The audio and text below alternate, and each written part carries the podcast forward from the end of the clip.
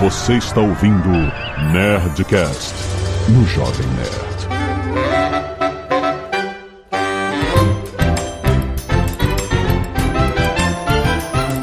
Lada, lada, lada, nerds! Aqui é Alexandre Antônio do Jovem Nerd eu estou pronto para karaokê com pitch, pitch, pitch, pitch, pitch, pitch, pitch, pitch, pitch, I love you!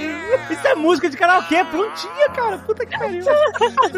Quem te viu, quem te viu. Olha, aí, olha aí. Não- não- isso não fazia na adolescência. Aqui é Carlos Voltor e. Mario. Foi isso? Peraí, que foi a primeira parte? Eu tô bem É. confusa. Eu também, por isso que eu tô aqui. Aqui é Catixa Barcelos e não tem saída. A única esperança é o doce alívio da morte. Eu sabia! Cara, mas aqui não é, nerd- mas não é Nerdcast RPG. Eu sabia que ia tocar no coração da alma. Aqui é o Vidani e essa situação me lembrou um ditado. Todo mundo quer ir pro céu, mas ninguém quer morrer. Menino Toad, saudade, hein? Melhor Toad que tinha. Fica pra trás. Ah, isso foi uma imitação do Toad, agora que eu... Nossa! É, o antigo Toad, que está bem homenageado, inclusive. Pois é. Maravilhoso. É, é que eu fiquei na dúvida, porque hoje em dia eu não sei se eu queria ir pro céu, não. Principalmente o céu que são apresentados aí pra gente nesse. Exato. Nessa- Eram outros tempos, né? É, era uma outra época. Hoje talvez o inferno seja melhor. Aqui é o Mal e a maior loucura que eu já fiz por causa do Mario foi comprar um Wii U só pra jogar um jogo dele. Ah, Olha só, isso é o, o cara que tá com o braço todo tatuado de Mario, é isso. É, isso aí, foi E o GameCube? demais. Não teve? Que é isso? Game... Não, mas o GameCube era um console bom, né? O problema do Wii U é que era uma porcaria. Era eu uma só comprei pra porcaria, ter... mas a gente amava. Vo- Você comprou a Power Glove? Não, Power Glove era do Nintendo original. Era do Nintendo, não, não, sim. É, do Nintendinho, né? Pra ver se o vício ao Nintendo era maior, era, era transcendia gerações. Muito bem, nerds! Estamos aqui para falar dele, dele, Super Mario. Não, deles, Super Mario Brothers, exatamente. O Luigi não tem um espaço nisso, cara. Ele, ele é o Super Mario Brothers. Mas é o Sobrenome. dele é Mario. É, é Mario Mario Luigi Mario. Exatamente. Isso, exatamente. O sobrenome é Canon? É Mario Mario? é canon, é canon. É canon. Bacana. O nome dele é Mario Mario. Caraca, que coisa maravilhosa. Nossa, então é isso. Gerações de fãs convergiram os cinemas para maior lançamento de uma animação do cinema. Que sucesso! Olha aí, a Illumination está com tudo. A Nintendo finalmente desencantou do primeiro filme baseado no videogame que iniciou toda a maldição de adaptações de videogames para o cinema, agora quebrada com louvor com Super Mario Bros. O filme. Vamos falar logo depois do e-mail. Canelada.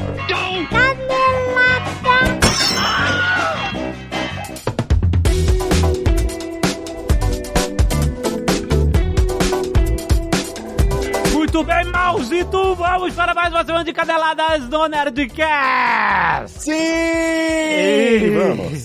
Ah, olha só, muito bem. Olha, eu sei que você está preocupado aí com o final do Big Brother, galera. Acompanhe o mal acompanhado, porque tá tendo um programa extra. O bicho tá pegando agora na reta final. Mal e Vidani estão tristes, chorosos. Eu não entendo bem porquê, mas eu sei que Mary Joe discorda e está batendo palminha. Está, ó, vai ter, inclusive, essa sexta-feira tem programa extra, né? Pra gente falar do paredão. Vai ter resultado do paredão com Cesar Black, Aline Weirley, né? Olha aí, olha aí. Vamos ver quem vai sair. E Amanda, Amanda a gente nem conta, porque a Amanda. Amanda que ganhou, Alexandre. Não tem. Ah, é? Quem é a Amanda? É a chata do BBB, é a, é a não casal, é a que não, Não. faz nada, só dorme. Ela que vai ganhar. Mas vocês estão em conflito com Mary Jo, assim, no momento? As preferências? É é isso? A torcida? Tem um pouquinho de conflito. Olha. Né? Clima tenso na casa dos brothers. A Mary Jo, ela tá segurando a mão do alface. Hum, E eu e o Vitor já soltamos. Então tá tendo essa intriga. Eu acho que é bom isso, porque o programa, o, o Mal Acompanhado, também evolui dramaticamente junto com o Big Brother. Vocês brigam entre si,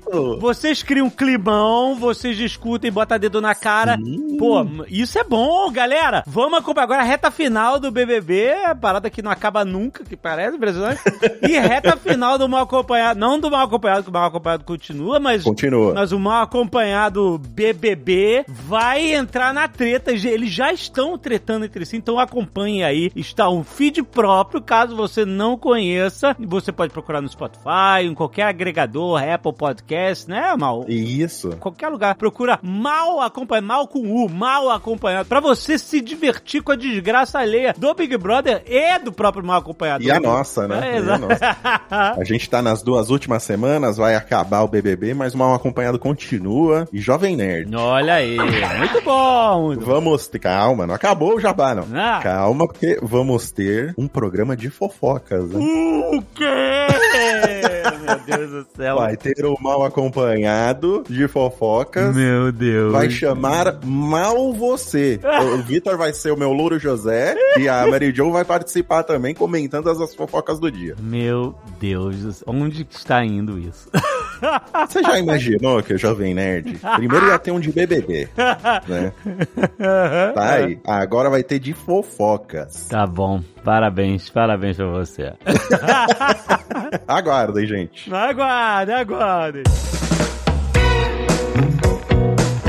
E eu quero lembrar também, gente, que dia 23 de abril é o Dia Mundial do Livro. E eu quero falar da Estante Virtual porque eles fizeram essa campanha Leia Mais, que tem livro pra todos os gostos, desde a, das obras que estão bombando no momento, o hype e tal, até os boxes. Você pode comprar, sabe aqueles boxes? Quero Sim. achar seus anéis, box, tudo junto e tal. Procura sempre na Estante Virtual. Sempre que você for comprar livro, gente, pensa, porque a Estante Virtual, ela conecta pequenos livreiros também, sebos. A Estante Virtual começou assim, né? Criando um catálogo de sebos pra você achar livros pela internet que, de outra forma, seria impossível de você fisicamente ficar visitando todos os sebos e tal. Então a Estante Virtual hoje, claro, é muito mais, você pode comprar livros novos lá e seminovos. A vantagem é que você não só circula a economia dos pequenos livreiros, faz os livros circularem, mas você compra livro baratinho, gente. Você economiza. Isso é muito importante, todo mundo sai ganhando. Então, sempre que você for comprar livro, se você agora tá querendo aumentar a sua estante agora no mês do livro que é abril, pra comemorar o Dia Mundial do Livro dia 23, vá lá na estante virtual, tem link aí no post pra você achar livros novos e seminovos com preços acessíveis pra todo mundo. Vai lá!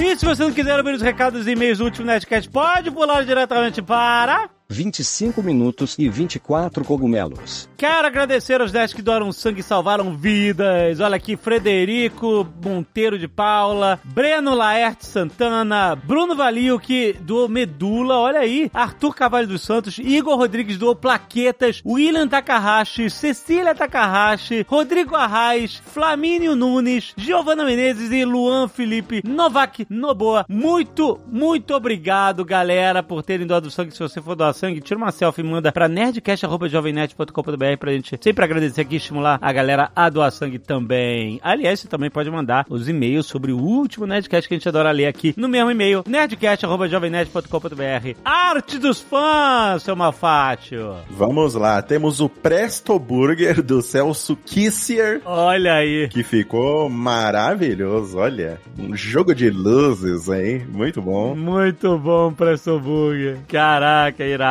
irado. Você tá vendo essa imagem aí no nosso aplicativo do Jovem Nerd, gente. Ou então no post tem o link, vai dar uma prestigiada aí. Exato. Temos o Feldon e a Alma, bonitinhos aí, juntinhos. Ah, que fofinho. Odmir Fortes, muito bom. Obrigado, cara. E temos também os nossos queridos Sepultura e o Porco de Guerra, diretamente do Nerdcast de RPG, pelo Bruno Bussi. Ah, muito bom. Valeu, Bruno. Ficou legal também. Sepultura ali no meio das sombras, olha, nem pra distinguir as feições dele. Maneiríssimo. Tá mister- misterioso. Pedro Misael Diógenes de Aquino, graduado em odontologia pela Universidade de Fortaleza, especializado em prótese dentária pela ACO, Academia Cearense de Odontologia. Olha aí, é claro, é claro que a gente vai receber e-mails. Caraca, que carteirada, não? Olha. Carteirada, é.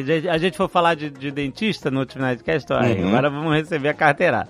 vamos lá. Sobre alguns tópicos citados durante a conversa dessa edição algumas explicações. Bom, nem todos os dentes que necessitam de um tratamento de canal apresentam dor ou irão apresentar dor. Alguns dentes podem desenvolver essa necessidade devido a lesões crônicas que podem acometer a estrutura dentária, principalmente a polpa dentária, que é o complexo vascular nervoso presente no interior de cada dente. É o que concede a esse dente a sensibilidade térmica, elétrica, bem como a sensibilidade tátil mesmo. Sensibilidade elétrica? O cara morde o quê? Um fio de É. cobre? Na... Toma choque? Outra coisa, dentes que apresentam dor e necessidade de tratamento de canal são dentes que estão acometidos por algum trauma, seja ele agudo, que é púlpite aguda, por exemplo, e sim, aquela famosa dor de dente que não passa por nada, só tratando o canal ou realizando a exodontia. Ou pode ser um problema crônico que possa ter agudizado, por exemplo, dentes com restaurações profundas que possam estar infiltrados por tecido cariado. Exato. Já aconteceu comigo. Aí outro tópico aqui. Caninos apresentam uma função um pouco mais complexa do que simplesmente rasgar a carne, senhora Zagal. São dentes responsáveis por determinar guias caninas. Essas guias, as pontinhas afiladas dele, é, que chamamos de incisal, são responsáveis por guiar nossa desoclusão em lateralidades. Caramba, pelo amor de Deus. Ou seja, a abertura da mordida para os lados. Quando o paciente perde essas guias, cachucha, diversos problemas articulares e dentários podem surgir através disso. Escuta essa, cachucha. Incluindo desordens termoporomandibular. Incluindo... Caraca. Peraí, peraí, Hum. deixa eu de novo. Não, não, Léo. co- Não, o Léo não vai cortar. Pra Não. fingir que eu... que eu- que eu falei a palavra... Incluindo desordens termoporomandibular... Não, não sei. Termoporomandibulares. Tem a, tem a sigla aqui, ó, a famosa DTM, é mais fácil. Ah, grande, muito famosa DTM, muito famosa. Todo mundo conhece. que acomete a articulação termoporomandibular. A famosa ATM. Na, cara, Olha aí. famosa no- no- na bolha dos dentistas. Deve ser entre os dentistas, odontólogos, deve, deve ser. É, ah, ah, DTMs, é claro. Não se fala em outra coisa. No bar, no bar da faculdade de odontologia, Exato, não né? A galera só fala coisa. É DTM a noite inteira, mano. Bom, mais uma aqui. O mesmo fenômeno citado acima, relacionado a essas desordens oclusais do sistema mastigatório e ortognático, podem ser desenvolvidos também com a ausência dos molares, que grosseiramente falando são os maiores dentes das nossas arcadas dentárias, cuja função principal é a trituração da alimentação e manter a estabilidade mastigatória. Quando esse sistema se encontra com ausências dentárias e consequente desequilíbrio, o paciente tende a desenvolver hábitos parafuncionais e outra série de sinais e sintomas, como dores articulares e musculares na região mandibular, temporal, trapezoidal, olha, e mais raramente região auricular também. Pode ter a dor no ouvido, né? É, a dor no ouvido por causa da dor de dente. Já tive isso também, hein? Uhum. Exato. Outros sinais são percebidos em boca também, como desgastes dentários por bruxismo e apertamento, que podem ser facilmente desenvolvidos à medida que o tempo vai passando e o espaço do dente ausente não é reposto. Exato, né? Que o bruxismo, né? Você fica, né, arranjando os dentes e tal. Muita gente faz isso dormindo. É isso, né? O bruxismo. Sim, sim. Eu gostei que ele, ele não fala banguela, ele fala dente ausente. Exato. O termo técnico. É Melhor, mais fino, né? Ó, ó, que é o próximo, o próximo tópico aqui. Com as ausências dentárias, Ausência dentária. ou seja, a banguelice, Sim. também ocorrerá a movimentação dentária. Aí, ó, o meu buraco aqui que eu tenho que tapar. Já passou cinco meses, tem que ligar. Eu tô com um buraco também, eu preciso tapar. É, eu arranquei ah, o o- dente e tô esperando o tempo de cicatrizar, viu? Tem isso mesmo. Tu também arrancou? Arranquei um dente também. Arranquei um dente também. High five? Qual dente? Ai, ó, eu não sei, mas é um aqui de trás também. Ah, é de trás. Tu não tá jogador de hockey, não. né? a minha vida de esportista. Ele deu uma lascada, aí não cuidei, e aí criou uma cárie, ela foi funda e zoou tudo. Ah, então, beleza. Tamo junto, tamo junto. Aí a gente tem que botar essa parada aí, porque senão vai começar a mover a arcada. É isso aí, ó. É, exato. Então aqui que ele fala, ocorrerá a movimentação dentária, já que nosso próprio sistema ortognático tende a tentar se consertar em busca de um equilíbrio mecânico, para que haja correta dispersão de forças. Então sim, é importante reabilitar os espaços de ausências dentárias, a banguelice, Sim. seja com procedimentos de implante dentário e coroa sobre esse implante em casos unitários, ou pontes sobre implantes, pontes híbridas e pontes sobre o dente. Enfim, uma infinidade de possibilidades reabilitadoras para os mais diferentes tipos de caso, os mais diferentes níveis de complexidade. Pô, é, é, cara, tá na hora de tapar esse buraco aqui mesmo. Boa, boa, doutor, obrigado. Bem, aí ele continua aqui com TCC sobre tudo que a gente falou. Mas eu quero agradecer ele, queria agradecer pela atenção, parabenizar por ter levantado questões tão relevantes nesse episódio sobre a odontologia. E claro que não respondi a todas elas, pois não consegui sair listando uma por. Cara, ele não respondeu por todas elas, mas foi, foi bravo. Ele, ele fez um TCC aqui, foi muito bom. Obrigado, doutor. Ele fez a lista. Você sabe que eu tava no TikTok esses dias, Ale? Ah, não me diga! Vocês estão me. Eu não sei o que você quer dizer com isso. Mas eu vi um cara que ele pintou, ele queria fazer é, clareamento nos dentes dele. Ah, não. Aí ele pintou com esmalte branco os dentes dele. Ah, não, caraca. E aí, isso tá no TikTok, é isso? Tava no TikTok, eu não sei se eu compartilhei no meu feed. Caraca. Não, não compartilha essa merda, tá louco? Não, não façam isso, gente, pelo amor de Deus. A ideia é de jirico. Mas o cara pintou com para fazer o clareamento, pintou com esmalte. Sensacional. Gustavo Continho, Indaial, Santa Catarina. Bom dia, boa tarde, boa noite, tudo certo com vocês? Pra começar, eu fiz o exame de colonoscopia completamente acordado. O quê? Eu também fiz. Meu Eu fiz acordado. Deus. Eu fiz acordado. Por que isso? Por que Fui submetida ao exame de colonoscopia por ter uma fissura no meu toba. Foi uma fístula, não uma fissura, uma fístula. A fístula nada mais é do que um pequeno corte no toba que poderia inflamar e causar problemas mais sérios. Então fui submetido ao exame para verificar se havia algo mais sério no meu intestino que estaria causando esta fístula. Certo. Dada a introdução, ainda não anal, mas sobre o meu caso, Fiz também toda a preparação para o exame como vocês descreveram. Tomei laxantes, tomei todos os líquidos e fiz tudo certinho. Quase morri no banheiro? Talvez.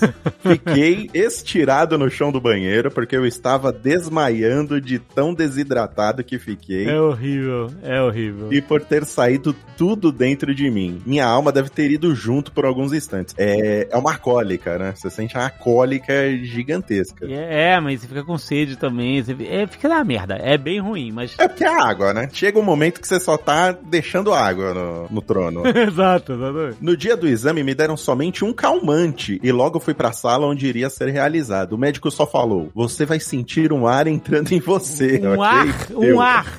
Ok. É, é, porque. E, e é isso mesmo. Eu não tomei nem calmante quando eu fiz. Foi seco. Caraca, mano, por que isso? Porque eles te enchem que nem uma bexiga. Porque o seu intestino, ele não tá que nem no desenho, né? Do, do gráfico. Ele pra expandir. Sim, claro. Não, não. Ele tá murchinho, até porque tá vazio, né? Não tem nada dentro. Exato. Você pôs tudo pra fora. Então eles enchem de ar que é pra ver. Esse ar serve para abrir o caminho do intestino para podermos filmar com facilidade. E ele respondeu, firmeza. Olha, tá, tá muito de boa, né? Nessa situação toda. Por que acordado? Por que acordado? Meu Deus, por que acordado? Começou o exame, fiquei acordado o exame inteiro e ainda virado para a tela onde estava transmitindo ao vivo e a cores o meu que maravilha. Aí, não, pelo menos isso, né? No mínimo, se você tá acordado, vamos ver o que que tá rolando. Se distraía, tinha alguma coisa pra assistir, pelo menos, né? Vi até ele tirar um pedacinho que ele disse ser suspeito para fazer uma biópsia. Eu também, eu, tô, tô- eu tive toda essa experiência aí que ele teve, menos o calmante. Caraca, que ótimo. Foi um amigo que escreveu, Gustavo Coutinho. né? Meu amigo. Coincidentemente, eu que estou A mesma história, exatamente.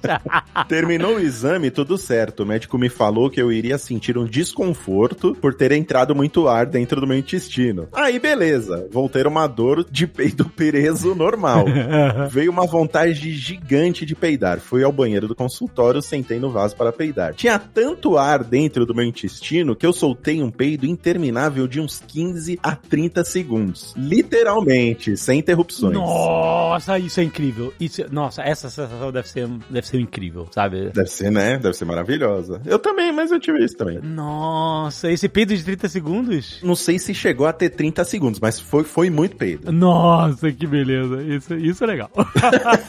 Só que eu tinha esquecido que o vaso sanitário é um excelente amplificador de som. O som do peido ecoava pelo consultório inteiro e não desafinava.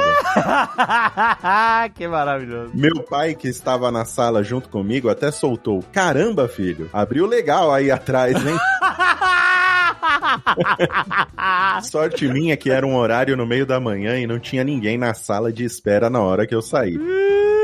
Que beleza. Essa foi a minha experiência com o exame de colonoscopia. Valeu, Jovem Nerd e Azagal. Sou muito fã de vocês. Grande abraço. Eu passei por tudo isso que ele passou. É. Só não sei se deu 30 segundos de peido ininterrupto. Isso eu não, não cronometrei. Mas eu não tive essa vergonha porque era um consultório disso. Então acho que a galera já tava toda acostumada, né? Ah, tá acostumado, é. A galera não tá nem aí, cara. Só a gente fica meio livrado, mas é, exatamente. Mas ele falou que tinha sala de, o negócio da sala de espera. As pessoas que estão ali, elas não sabem. Não sabe, mas vão passar por isso. É igual o dentista, né? Que você vê o barulhinho da, da broca, né? Quando você tá na sala de espera. Só que na sala de espera da colonoscopia você ouve o barulhinho de peido, né?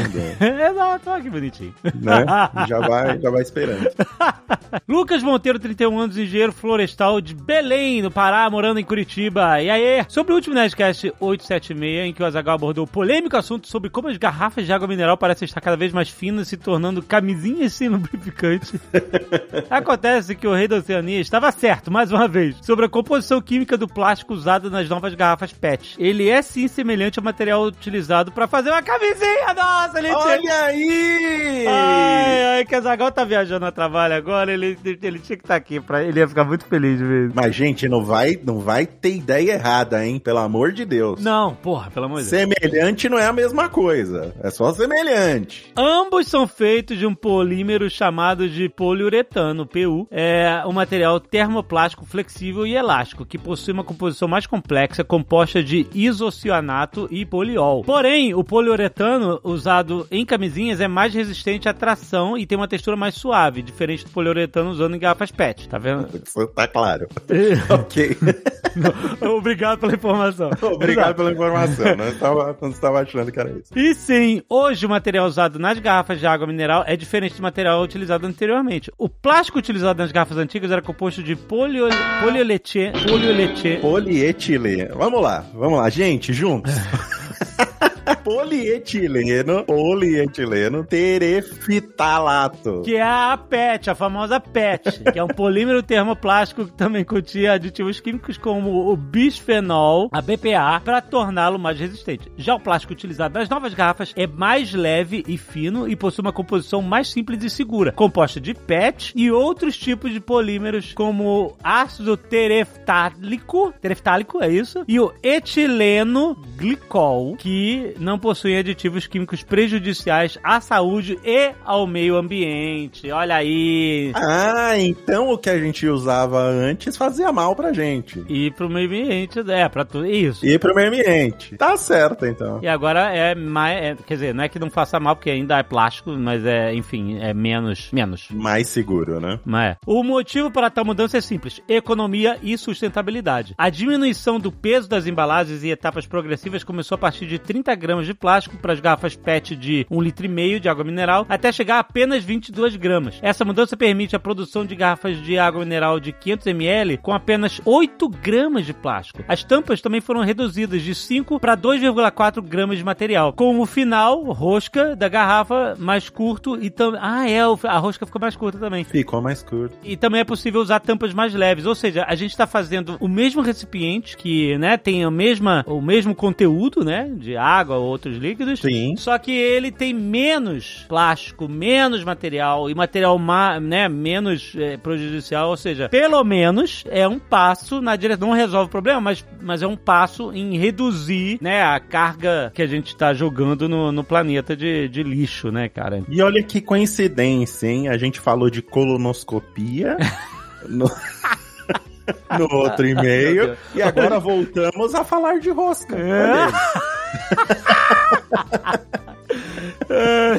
Deus do céu. Aí ele fala aqui, olha, as garrafas PET mais antigas levam, em média, 450 anos para decompor, enquanto as garrafas PET mais finas levam cerca de 100 anos. Olha aí. Entendeu? Então, é, como eu falei, não resolve o problema, mas pelo menos diminui, né, a carga, né, que a natureza tem que aguentar de seres humanos fudendo ela. Exato. Já as camisinhas, por sua vez, possuem um tempo de decomposição ainda menor, levando em média 3 a 4 anos para se decompor decompor na natureza. E aí você escolhe, né? Ou você usa a camisinha, que demora até quatro anos pra se decompor na natureza, Ah. ou você não usa e tem um filho que demora até 90 anos pra se decompor na natureza. Decompor.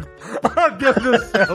Meu Deus, meu Deus, meu Deus. É mais susten- a sustentabilidade. É melhor você usar, gente. meu Deus Né? do céu. Olha a pegada que você vai dar, sua pegada de carbono aí, se Pegada você de usar. cabo. Mais- Bota um ser humano mais, por mais 90 Bota, porra, o que, que, que o ser humano vai fazer? Olha o, o estrago. Meu Deus, meu Deus. Aí ele fala, termina aqui. É um grande avanço da indústria, mas devemos lembrar que ainda é muito importante separar o lixo para a reciclagem e incentivar a diminuição do consumo de plástico no dia a dia. É isso aí. Se o Azagal ainda usa copos descartáveis no escritório, não, não usa mais. Isso é muito tempo. Melhor adotar uma garrafa de camisinha, é mais ecológico. Olha aí. Olha aí. Muito bom. Muito bem. É isso. É colonoscopia, rosca, Camisinha, rosca. Garrafa de camisinha, isso, isso, é- isso é o Nerdcast sem pauta. O resultado é esse, cara. Olha, cara, olha só, sério. O Nerdcast tão maluco, tão sem rumo, com- só trouxe pareceres técnicos maravilhosos, cara. Olha aqui. Cara, é verdade, né? Trouxe aí dois TCCs e um depoimento assustador. Só isso. Exatamente.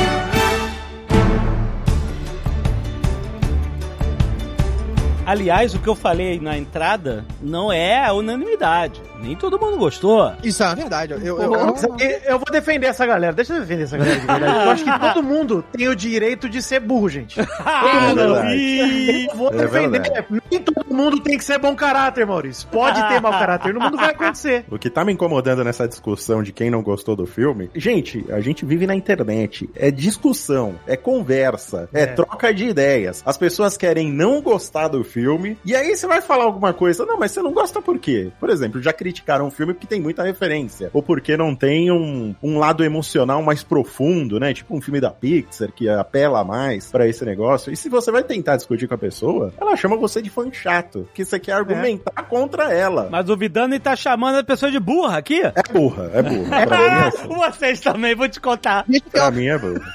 Não, é diálogo, a gente tem que discutir, mas é burro. Mas é burra. Ah, cara, burra. não, não, não. Tem que pegar uma declaração. A gente tem uma pessoa próxima que odiou o filme. Eu tive uma, um debate, assim, bem completo falando sobre o filme. Uma pessoa próxima? É, a gente falou com ela até hoje. Ah! É uma pessoa que acha que o Pedro Pascoal O Pedro, é, o Pedro Pascal não, não, não é bom. não é bom ator. Eu sei quem é essa pessoa. Que não vai com a cara de Pedro Pascal. Você vê que a pessoa já tá com erro. Mas a gente acho que pode levantar os dois pontos aqui principais que estão criticando o filme, Quais são os pontos? que são o excesso de referências. Essa é uma Não das existe críticas. isso. Não existe isso. No mundo não existe excesso de nada. É, é tudo No exagerado mundo- desde no sempre. mundo É maravilhoso. Que a gente vive aonde existe excesso de referência. O- A gente já vive Pois num é. mundo que é, que é referenciado o tempo inteiro. É, mas eu acho engraçado. A gente tá pegando uma franquia que tem 40 anos de história aí. É. Fazer o primeiro filme dela, você não quer colocar referências? Não, e faltou muita coisa, né, mal? Tem muito a explorar ainda, cara. Num MCU, Não, não, no eu- Nintendo Cinematic eu- Universe. No Mario Cinematic Universe, no É, MCU? mas não tem problema nisso, porque o filme ele não é interrompido pra apresentar as referências. Elas só estão lá. A pessoa tá incomodada porque o filme tem Exatamente. cenário, que é isso. É, isso aí mesmo. Ai, porque Pô, o nome Punch Out, tô triste. Não, e É. todas as referências são relacionadas ao Mario. E o que não é relacionado diretamente ao Mario, que é relacionado à Nintendo, só tá no pano de fundo. É, só E nome jogado. E a história principal é uma grande referência ao Mario, porque o Bowser querer casar com a Peach é o tema principal da trama, Exato. né? Isso É. aí é tema de todos os jogos do Mario. pô. Isso, Então, e, e principalmente Caraca. Mario Odyssey, né? Ele bebe, isso que eu ia falar, mal, ele bebe de todas as fontes de jogos do Mario de maneira misturada, que você não consegue falar, tipo, o filme se baseou em tal jogo. Não, cara, é na Sim. franquia mesmo, em geral. É, isso eu achei legal, cara. Que... Tem até Luigi's Mansion, porra. Tem, tem tudo. Até Nem tudo. não, um dos grandes ícones. É, pois é. Inclusive tem que ter mais, hein? Eu acho que abriu uma portinha de esperança pro spin-off ali que me alegra demais. Ma- Mas uma coisa que eu gostei no filme filme, uma coisa assim, que, tipo, eles mudaram um pouco a coisa, né? A Peach não é mais a, a princesa que é aprisionada e você tem que ir atrás dela no castelo, eles transformaram o Luigi na Peach. Então, mas isso foi interessante por quê? Porque eles deram uma refrescada no, no tema que é o tema de 40 anos de jogo. Eles deram uma passeada na- nas referências falando, ah, aquela brincadeira lá dos todos. Ah, a princesa tá em outro castelo, tarará. É interessante porque é muito mais legal ver o Mario e a Peach juntos do que, sabe, o Mario e o Luigi juntos e a princesa Peach escondida até o final da história, entendeu? E você vê, né, Alexandre? Você vê, assim, o Mario e o Luigi juntos, principalmente no começo, e no final também, quem salva o dia são os dois, não é o Mario sozinho. E mesmo assim, cara, quando você coloca a Peach nesse papel, eu acho que, beleza, você coloca o Luigi no lugar da Peach, entre aspas, porque o Mario, assim, tudo bem, ele quer resgatar o Luigi, mas a aventura não é sobre isso. A aventura é sobre o Bowser querer destruir o Reino Cogumelo, cara. É isso, não é sobre o Luigi preso. Tudo que a gente tá vendo é uma ameaça muito maior, né? Pro reino, É, não pro Mario. que existem vários objetivos ali. Da princesa salvar o Reino Cogumelo. O objetivo inicial do Mario era salvar o Luigi. É isso aí, isso aí. Mas É. aí o Donkey Kong também tem o pai dele preso, tem um monte de coisa acontecendo ao mesmo tempo no final, né? E O objetivo do Bowser era casar com a Peach, né? É. Destruir o reino do cogumelo foi porque ela não quis casar com ele. É, romanticamente, É, era né? o o, último, o último romântico. Então, gente, até, tipo assim, até mudando lá os, os meandros da história, né? Ah, mas a Peach, ela já vem sendo É, tem Super assim. Peach, é, tem muitos jogos atrás. E no próprio Odyssey, pra quem jogou Odyssey até o final, viu que Ela a Peach, sozinha, né? É, ela resolve tudo sozinha, inclusive. Então, isso já é uma pegada que a própria Nintendo já tava levando dentro dos jogos, né? É verdade. É é uma coisa que já falam há muito tempo, né? Porque é o, o arquétipo da donzela em perigo clássica, todo mundo lembra da Peach. Ah, tem que resgatar a princesa. A princesa foi sequestrada. A princesa está em outro castelo, então você precisa fazer né, mais uma fase pra encontrar a princesa. Mas eu gostei bastante da Peach estar aqui mais presente no filme, achei muito legal. Acho que aquela. Eu vou ser a insuportável que diz, nossa, falta um roteiro mais rebuscado, né? Não. Mas assim, acho que dava pra ter colocado um, um arco de personagem ainda mais legal nela, apesar de que foi bacana. Mas eu queria muito mais o Luigi também. Ah, eu queria que tivesse também, todo mundo também. junto. Eles juntos são muito bons. Mas você sabe o Cat, que eu, eu acho legal isso, porque eu, eu acho que o filme é curto, né? Quando a gente para pra ver a duração, é tipo uma hora e meia de filme. E, pô, eu acho que a gente sair do filme, desse primeiro, com gosto de quero mais, é, cara, sensacional. Pra ter é mais, bem de fato. positivo, é bem positivo. é muito positivo. Eu saí do filme querendo comprar tudo que eu vi pela frente. Eu vi o Maurício comprou o Kamek lá, o, o Magicupa. Eu falei, desgraçado, se tivesse na minha sessão alguma loja de brinquedo aberto, tinha comprado alguma coisa Porra, também. era o Eu- único que tinha, cara. Era o único que tinha. Tinha um Yoshi cinza que eu já tinha, então eu não comprei, mas eu só tinha caneca. É muito. E, cara, eu vou Mas- falar uma parada pra vocês, não sei se vocês concordam, mas assim, eu realmente já falei isso com meu irmão várias vezes. E eu acho que o Mario é o personagem mais carismático da história da humanidade. Olha, lá vai, lá vai. Ele tem bigode, né? Que já ajuda. O bigode Mas já É, ajuda. Ajuda bigode muito, e narizão. Na- O, o nariz Narigão, do Mario. é. É, o narigão do Mario pede um bigode. Barriga, barriga, gente. Barriguinha, pô. ba- Barriguinha, e tudo. E a- ele começa a correr, você já ouve um uá, uh, ihu, Você já fica louco, cara. Já curte demais. O Mario, ele é carisma puro, cara. E, É e muito joga o carisma. que você quiser. Você joga Mario Kart, é carisma. Você vê os gritinhos. Pô, o que que é um... eu- Eu senti falta do Luigi no Mario Kart, inclusive, mas ver um Luigi Stair, por exemplo. A encarada do Luigi ali. Ah, mas isso, isso aí é zoeira da comunidade. Eu acho que eu- a Nintendo não ia fazer isso. Mas o- o- você falou de carisma, ô Vitinho, e é importante ressaltar que nesse filme todos os personagens são muito carismáticos. É. Inclusive o Bowser, né? Muito. Dublado pelo Jack Black, cara. Não, ou mais carismático. Vamos Porra, cara, foi sensacional. Ele fez uma música. Se não fosse o Jack Black dublando o, o Bowser, não teria a música da Peach que ele Não, canta. não, não, mano. Isso aí é coisa total dele. Inclusive lançaram um clipe já. No... Lançaram dois clipes, né? Tem o clipe animado, que é do filme, né? Do Bowser cantando no piano. E tem um clipe do Jack Black vestido de Bowser. De Bowser. Inclusive, eu, eu ele. não vi ele no original, né? No, no inglês eu vi ele Viu só dublado também? É, vi dublado, porque só tem dublado aqui. Como é que é o, a, o, o Peaches, Peaches, Peaches? Como é que é que ele fala? É, É, Peaches, é Peaches, Peaches, Peaches Peaches. também. Também é Eu te amo, é. E, e ficou bom pra caralho. Muito bom. Te amo. Ah, mas vocês chegaram a pegar. Ó, Também sou anjo aí, inclusive. Eu, Muito bom. eu senti uma L cantando pra um Jack ali no, no Bowser, né? Do, do Nasce uma Estrela. Tem uma, tem uma pegada, vocês não sentiram, não? Eu, eu sei lá, pra mim eu vi Nasce uma Estrela nessa interpretação do Bowser pra- de amor. Eu queria pra- dizer, ô, Juntos e Shallow Now no, no, É, no, é. no Bowser? É verdade, né? Tem um Tem, quê? tem, uma- tem um Tem um quê ali de, de Shallow Now. O quê? Que, cara, que Tem bizarro um isso. quê de Shallow Now no Bowser. Aliás, o Jack Black curtiu muito esse filme, cara. Ele foi na pré-estreia, o terno dele tinha os, os espinhos atrás. No, Não. É, o clipe que ele gravou tartaruga. assim também, é. Que legal. Pô, ele foi assim na pré-estreia. E a Anna Taylor-Joy, não é o nome dela? Aham, Taylor-Joy, Anna. Taylor-Joy, é Taylor isso. Joy. Que dublou a Peach, ela foi de motoqueira Peach, igual no, no Muito Mario bom. Kart, no- na Muito pré-estreia. Ah, maneiro, maneiro, maneiro. O Bowser tá chegando! Eu não tenho medo. Passou qualquer coisa pelo meu irmão.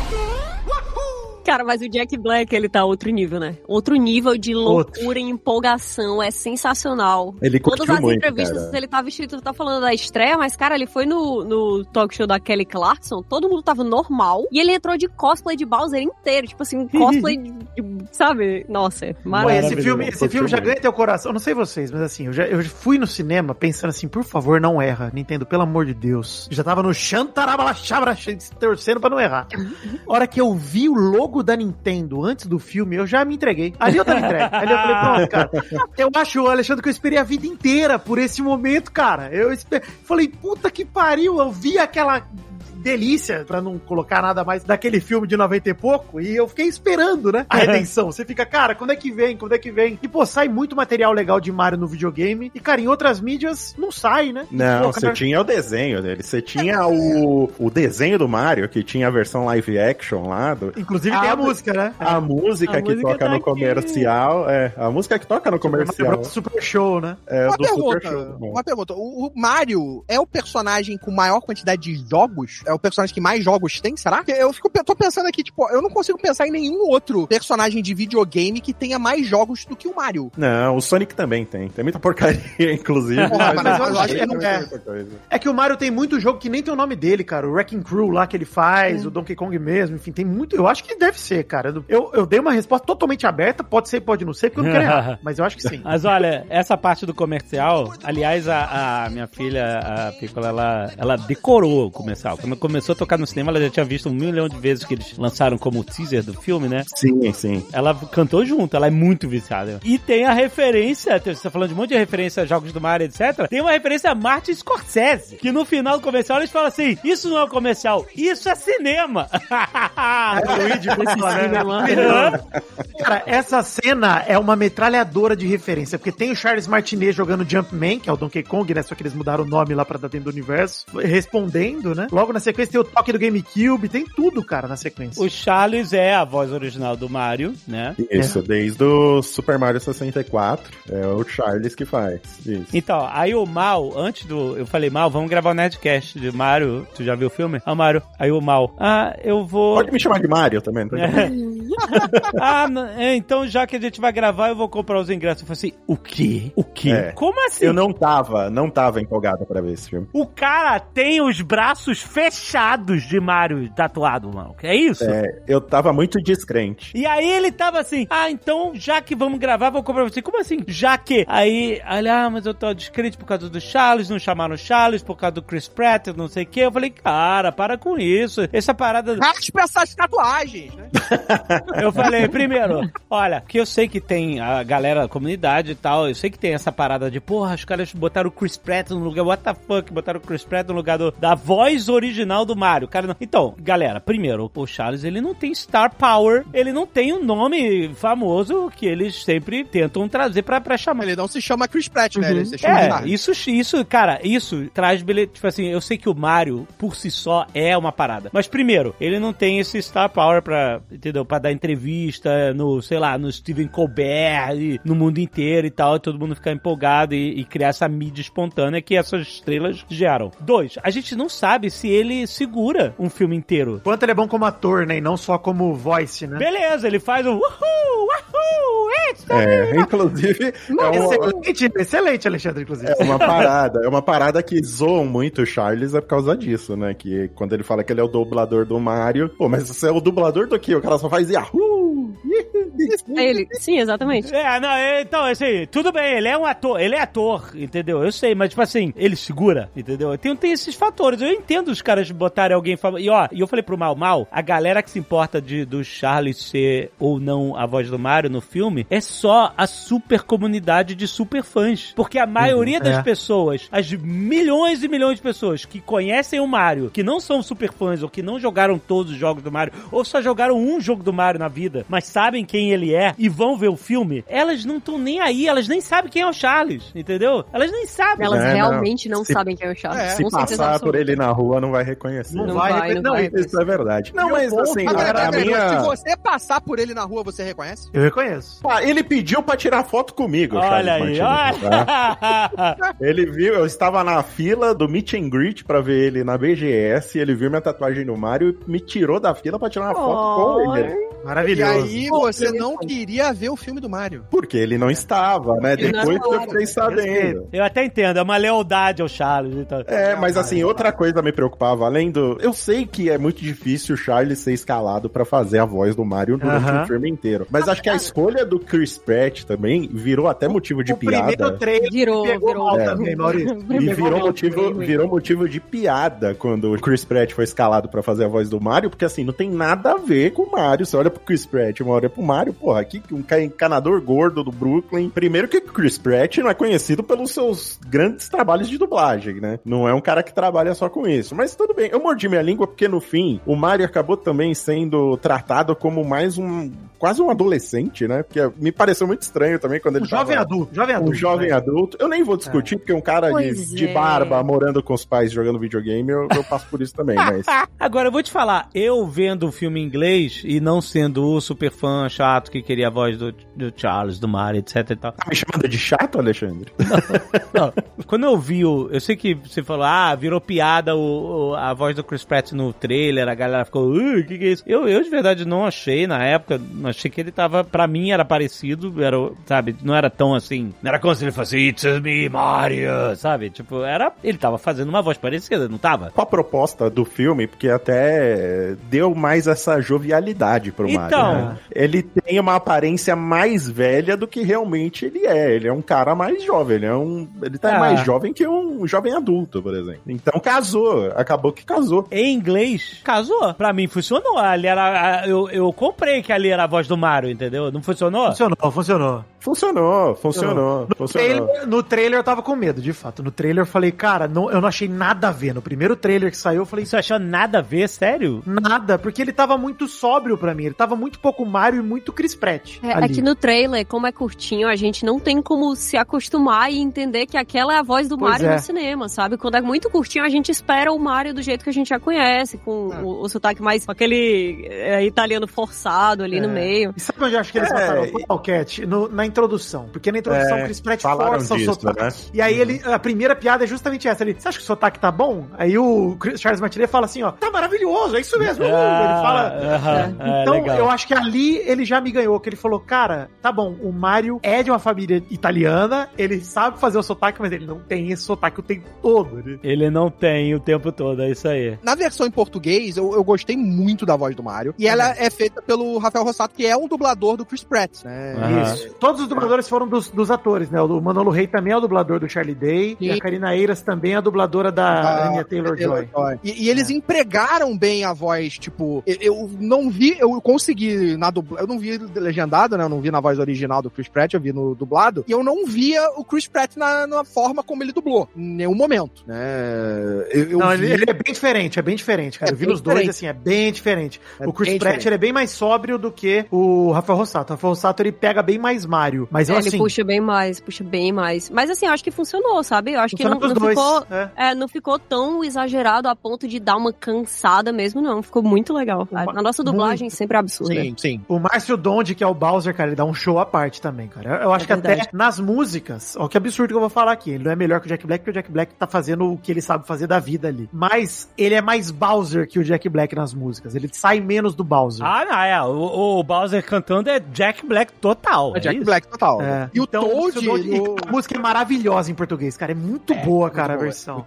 O Toad, no- na versão dublada, né, ele é feito pelo Eduardo Drummond, né, que é neto Ele é o do- Russell do Up, né? O escoteiro do Up, né? E neto do Orlando Drummond, né? do- É verdade. Ah, que legal, legal. O Charles isso Martinet, ele tá com quase 70 anos. É. Mesmo que ele segurasse na atuação, mesmo que todo mundo soubesse quem ele é, e mesmo que ele tivesse a energia e a vontade de ir pra 60 mil junkets e talk shows e tudo mais, Uhum. com a mesma energia do Jack Black, entendeu? Ainda assim ia ficar um pouco estranho, né? Porque ia ficar uma vibe meio. Tá, eles estão construindo um clima legal ali entre a Peach e o Mario. E o Mario tem tipo 70 anos e a Peach é a Anya Taylor-Joy. Não, mas acho que não vai ter esse clima. Não porque que no isso fi- seja inclu- inédito no cinema, tá?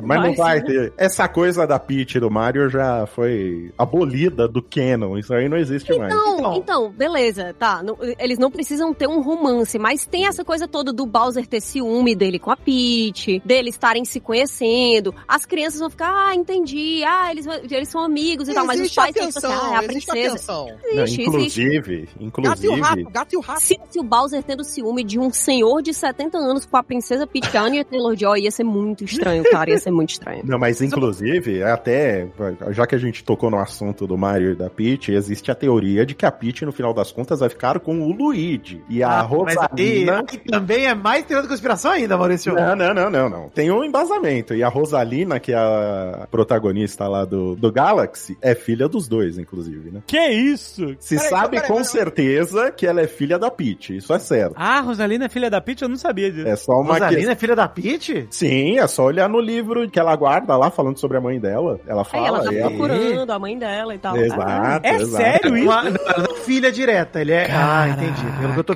pesquisando aqui, ela é E a gente já tem da Peach. aqui, Não, então ela a é Rosalina filha da. Peach. Ela fala Filha que a mãe. mesmo? É, filha dela. Ela fala que a mãe dela tá enterrada na colina, debaixo da árvore, que tinha um castelo. Que isso? É. Peraí, mas e a Daisy? A Mas pode ser Daisy... outra descendente, pô. A Daisy é outra princesa. A gente tem dois segmentos de jogos do Mario, que são os Lands e são os Worlds, né? Os Lands é os que saem no portátil. É. É. E o World é os que saem no console. No Land, Super Mario Land, foi quando apareceu a primeira vez a Daisy, que é outra princesa e não tem Sim. nada a ver com a Peach. Mas né? ela, ele tá no Super Mario 2. Não, não, Ah, a Daisy tá não tá no- no 2, não. Mario Brother tá no Super Mario 2. Tem uma outra princesa no 2. Quem é a princesa que tá no 2? Não, é a Peach mesmo. Não, é a Peach, Primeiro a que o Peach. 2 nem é Mario, né? O 2 é Doc Doc Panic que portaram nos- no ocidente pra Mario, né? Inclusive, é porque quando saiu o Super Mario 2 no Japão, ele é uma versão de fases mais difíceis do, Do Mario Super Mario 1. O 2 é o das cebolas, que desenterra as cebolas, né? é o que Então, desenterra a porque o cebola, dois que não são original, cebolas, Alexandre, são rabanetes. São É, rabanetes. O 2 É o isso. dois original veio pro, pro ocidente como Super Mario Bros. The Lost Levels, né? Ele veio... Não, ele veio como Não, dois. não, É Mario Bros 2. Ele... A Calma. fitinha que eu tinha do Nintendo era Super Mario Calma, sim, Bros. calma. 2. É que assim, Eu sempre achei o 2 esquisitíssimo. Eu falei, o 2 não, não combina com o resto. o 2 nos Estados Unidos é diferente do 2 no Japão. O que chamam de 2 no Japão, aqui veio como Lost Levels. O Isso. 2 que veio pra cá é um port de um jogo chamado Doc Doc Panic, que botaram é? a cara do Mario. É, ele não é um jogo do Mario original. Pesquisa aí Doc Doc Panic, você vai ver que é o Mario 2, aí com outros Não, personagens é, mas ele nada é, é- ele é um jogo do Mario, no final das Ele contas. virou depois, é. É, porque o Shigeru que fez o Doc Doc Panic e É. ele depois adaptou pra ser um jogo do Mario. O que acontece é o seguinte, quando o 2 original do Japão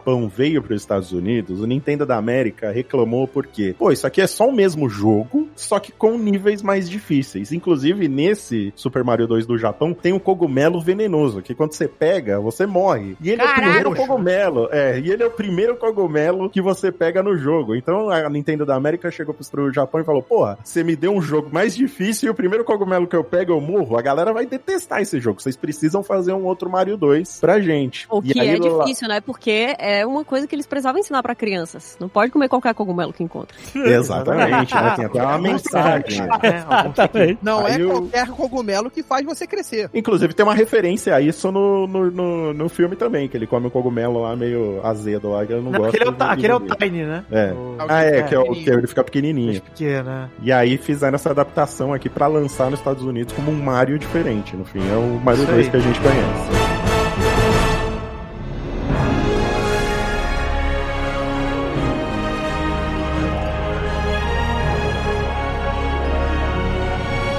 Mas o fato é que logo no início do filme, o Mal ouviu a voz do Charles e ele relaxou. Relaxei, relaxei. ele faz duas vozes no filme, que é, É. o Giuseppe, que é o, ve- o velhinho que tá jogando arcade, tá jogando Jumpman. Não é o que pai, o faz avô? ele faz o pai e faz esse velhinho. Pra o- fazer o U também, que eu acredito que foi uma, uma piadinha, porque o Giuseppe só É, fala então. o U. Cara, eu vou te falar, eu gostei muito desse início na cidade. É lindo, No cara. Brooklyn, com a família, conversando, comendo macarrão. Ele não gosta de cogumelo, né? Ele não curte. Gostar de cogumelo é muito bom. Ele não gostar de cogumelo é muito E bom. Sonic tem isso em comum. E o Sonic também no filme dele fala que não gosta. Quando existem filmes que tem transferência de mundo, sabe? Eu normalmente não gosto do início, que é o mundo real. Eu gosto, de, vá logo, vá logo pro mundo fantástico, sabe? Eu, tipo, não perde tempo aí. Eu acho que tudo isso é trauma do He-Man, do filme do He-Man. Que era todo no mundo no real, merda. Ah, É um artifício muito anos no- 80, né? É. O que aconteceria Não se os personagens estivessem no mundo... Aí eu falei, nossa, cara, vai começar no Brooklyn mesmo, eles vão fazer essa parada e, e quanto tempo vai levar pra gente ir pro Reino dos Cogumelos, né? Mas eu adorei cada minuto do mundo real do Mario ali. Sim. E foi muito rápido, né? Mas foi rapidinho também. Cara, é rápido, mas é frenético, cara. Você, você aproveita cada segundo ali. Aquela cena deles correndo, quando eles. o toca o celular do Luigi, vem o tema do GameCube, eu já fiquei felizão. Falei, caralho, o tema do GameCube, bacana. Aí, beleza, eles já vão É correndo o pra tema do GameCube e a foto é um, é um Mi, né? Do, do É um Mi, Nintendo. é, É um um Mi. Mi. E aí, pô, eles correm pro carro, o carro não pega, e aí vira aquele jogo de plataforma que é a primeira É o fase primeiro homenageada. o Pô, é maravilhoso, cara. E ele termina no Castle Burger lá, descendo no pole. Castle Burger.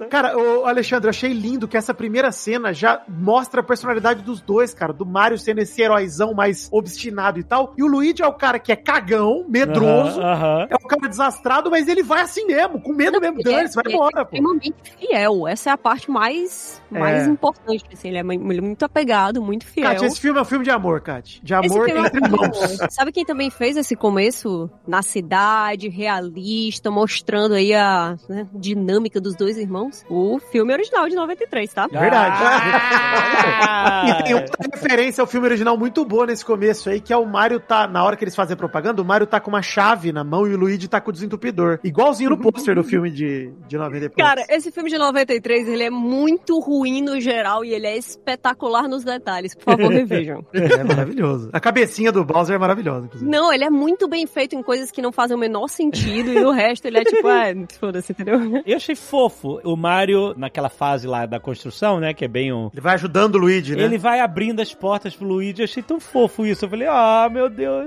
É, cara. Jogando pra trás, é, descendo a escada. É sensacional, É cara. muito foda. Eu achei muito legal, eu achei muito legal. Isso eu já tá, assim, eu falei pra vocês, é claro, eu tô comprado de outra forma, né? Quando tava todo mundo antes de ver o filme assim, ai, será que vai ser bom? Será que vai ser bom? A- essa pessoa que tem uma mente peculiar, que faz parte do nosso grupo, ela começou a falar uns negócios assim e tal. Aí eu falei assim: olha, eu vou levar minha filha pra ver esse filme e a opinião dela será a minha.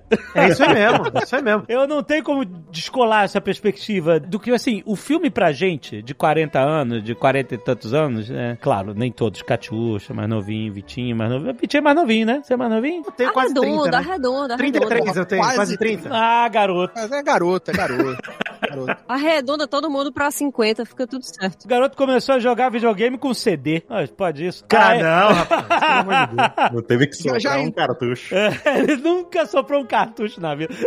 Tá doido. Nunca precisou colocar cinco disquetes pra rodar um joguinho de, É, de exato. diálogo. Mas o que eu quero dizer é o seguinte: a gente aqui, ó, a galera mais velha aqui, que tem já mais de 40, é uma coisa a gente ver esse filme com um ar de nostalgia, porque a gente jogou quando era criança, é, a gente Exato. cresceu com o Mario, e aí a gente tem um olhar diferente de uma criança que tá pegando, tipo assim, é muito gostoso você ver o filme com esses dois olhares, porque eu tava toda hora olhando pra cara da minha filha, vendo a cara deslumbrada dela e lembrando como era eu criança vendo filmes que eu adorava, fantásticos no cinema pela primeira vez. Então, tipo, por isso que eu falei, a opinião dela será a minha. Não tem como descolar. Quando você tem uma situação dessa, você não tem como descolar, cara. Porque você É. tem essas duas perspectivas. E, tipo assim, eu achei que as duas perspectivas foram satisfeitas. Até mesmo mesma do cara de 40 anos que só vai ver pela nostalgia e tal. Não vou ficar fazendo exigência de, ah, não, não teve aquela profundidade do filme da Pixar, não me cho não chorei. Um ultra roteiro. Sabe? Tipo, não, cara, é um filme pra criançar. Mas eu não achei raso também, não. É, Porque nem com essa crítica eu concordo também. Porque, por mais que fale que não tem aquela profundidade toda, cara, eu acho que na relação do Mario com o Luigi, cara, tem muita coisa ali muito legal, cara. Principalmente pra quem tem irmão. Pô, Alexandre, você acabou de contar a, a perspectiva da sua filha. Cara, primeiro videogame que eu tive com meu irmão, que a gente ganhou já nosso, né? Que meus pais compraram quando a gente já um pouco mais velhos, foi o Super Nintendo e minha mãe trouxe de Nova York pra gente em 96. Ah, então sou profita. Tudo bem. Que era Super Mario World All Stars mais World, né? Ah, então, ah. meu irmão, meu irmão era o mais velho, meu irmão era o meu player 1, cara. Meu irmão era o Mario pra mim.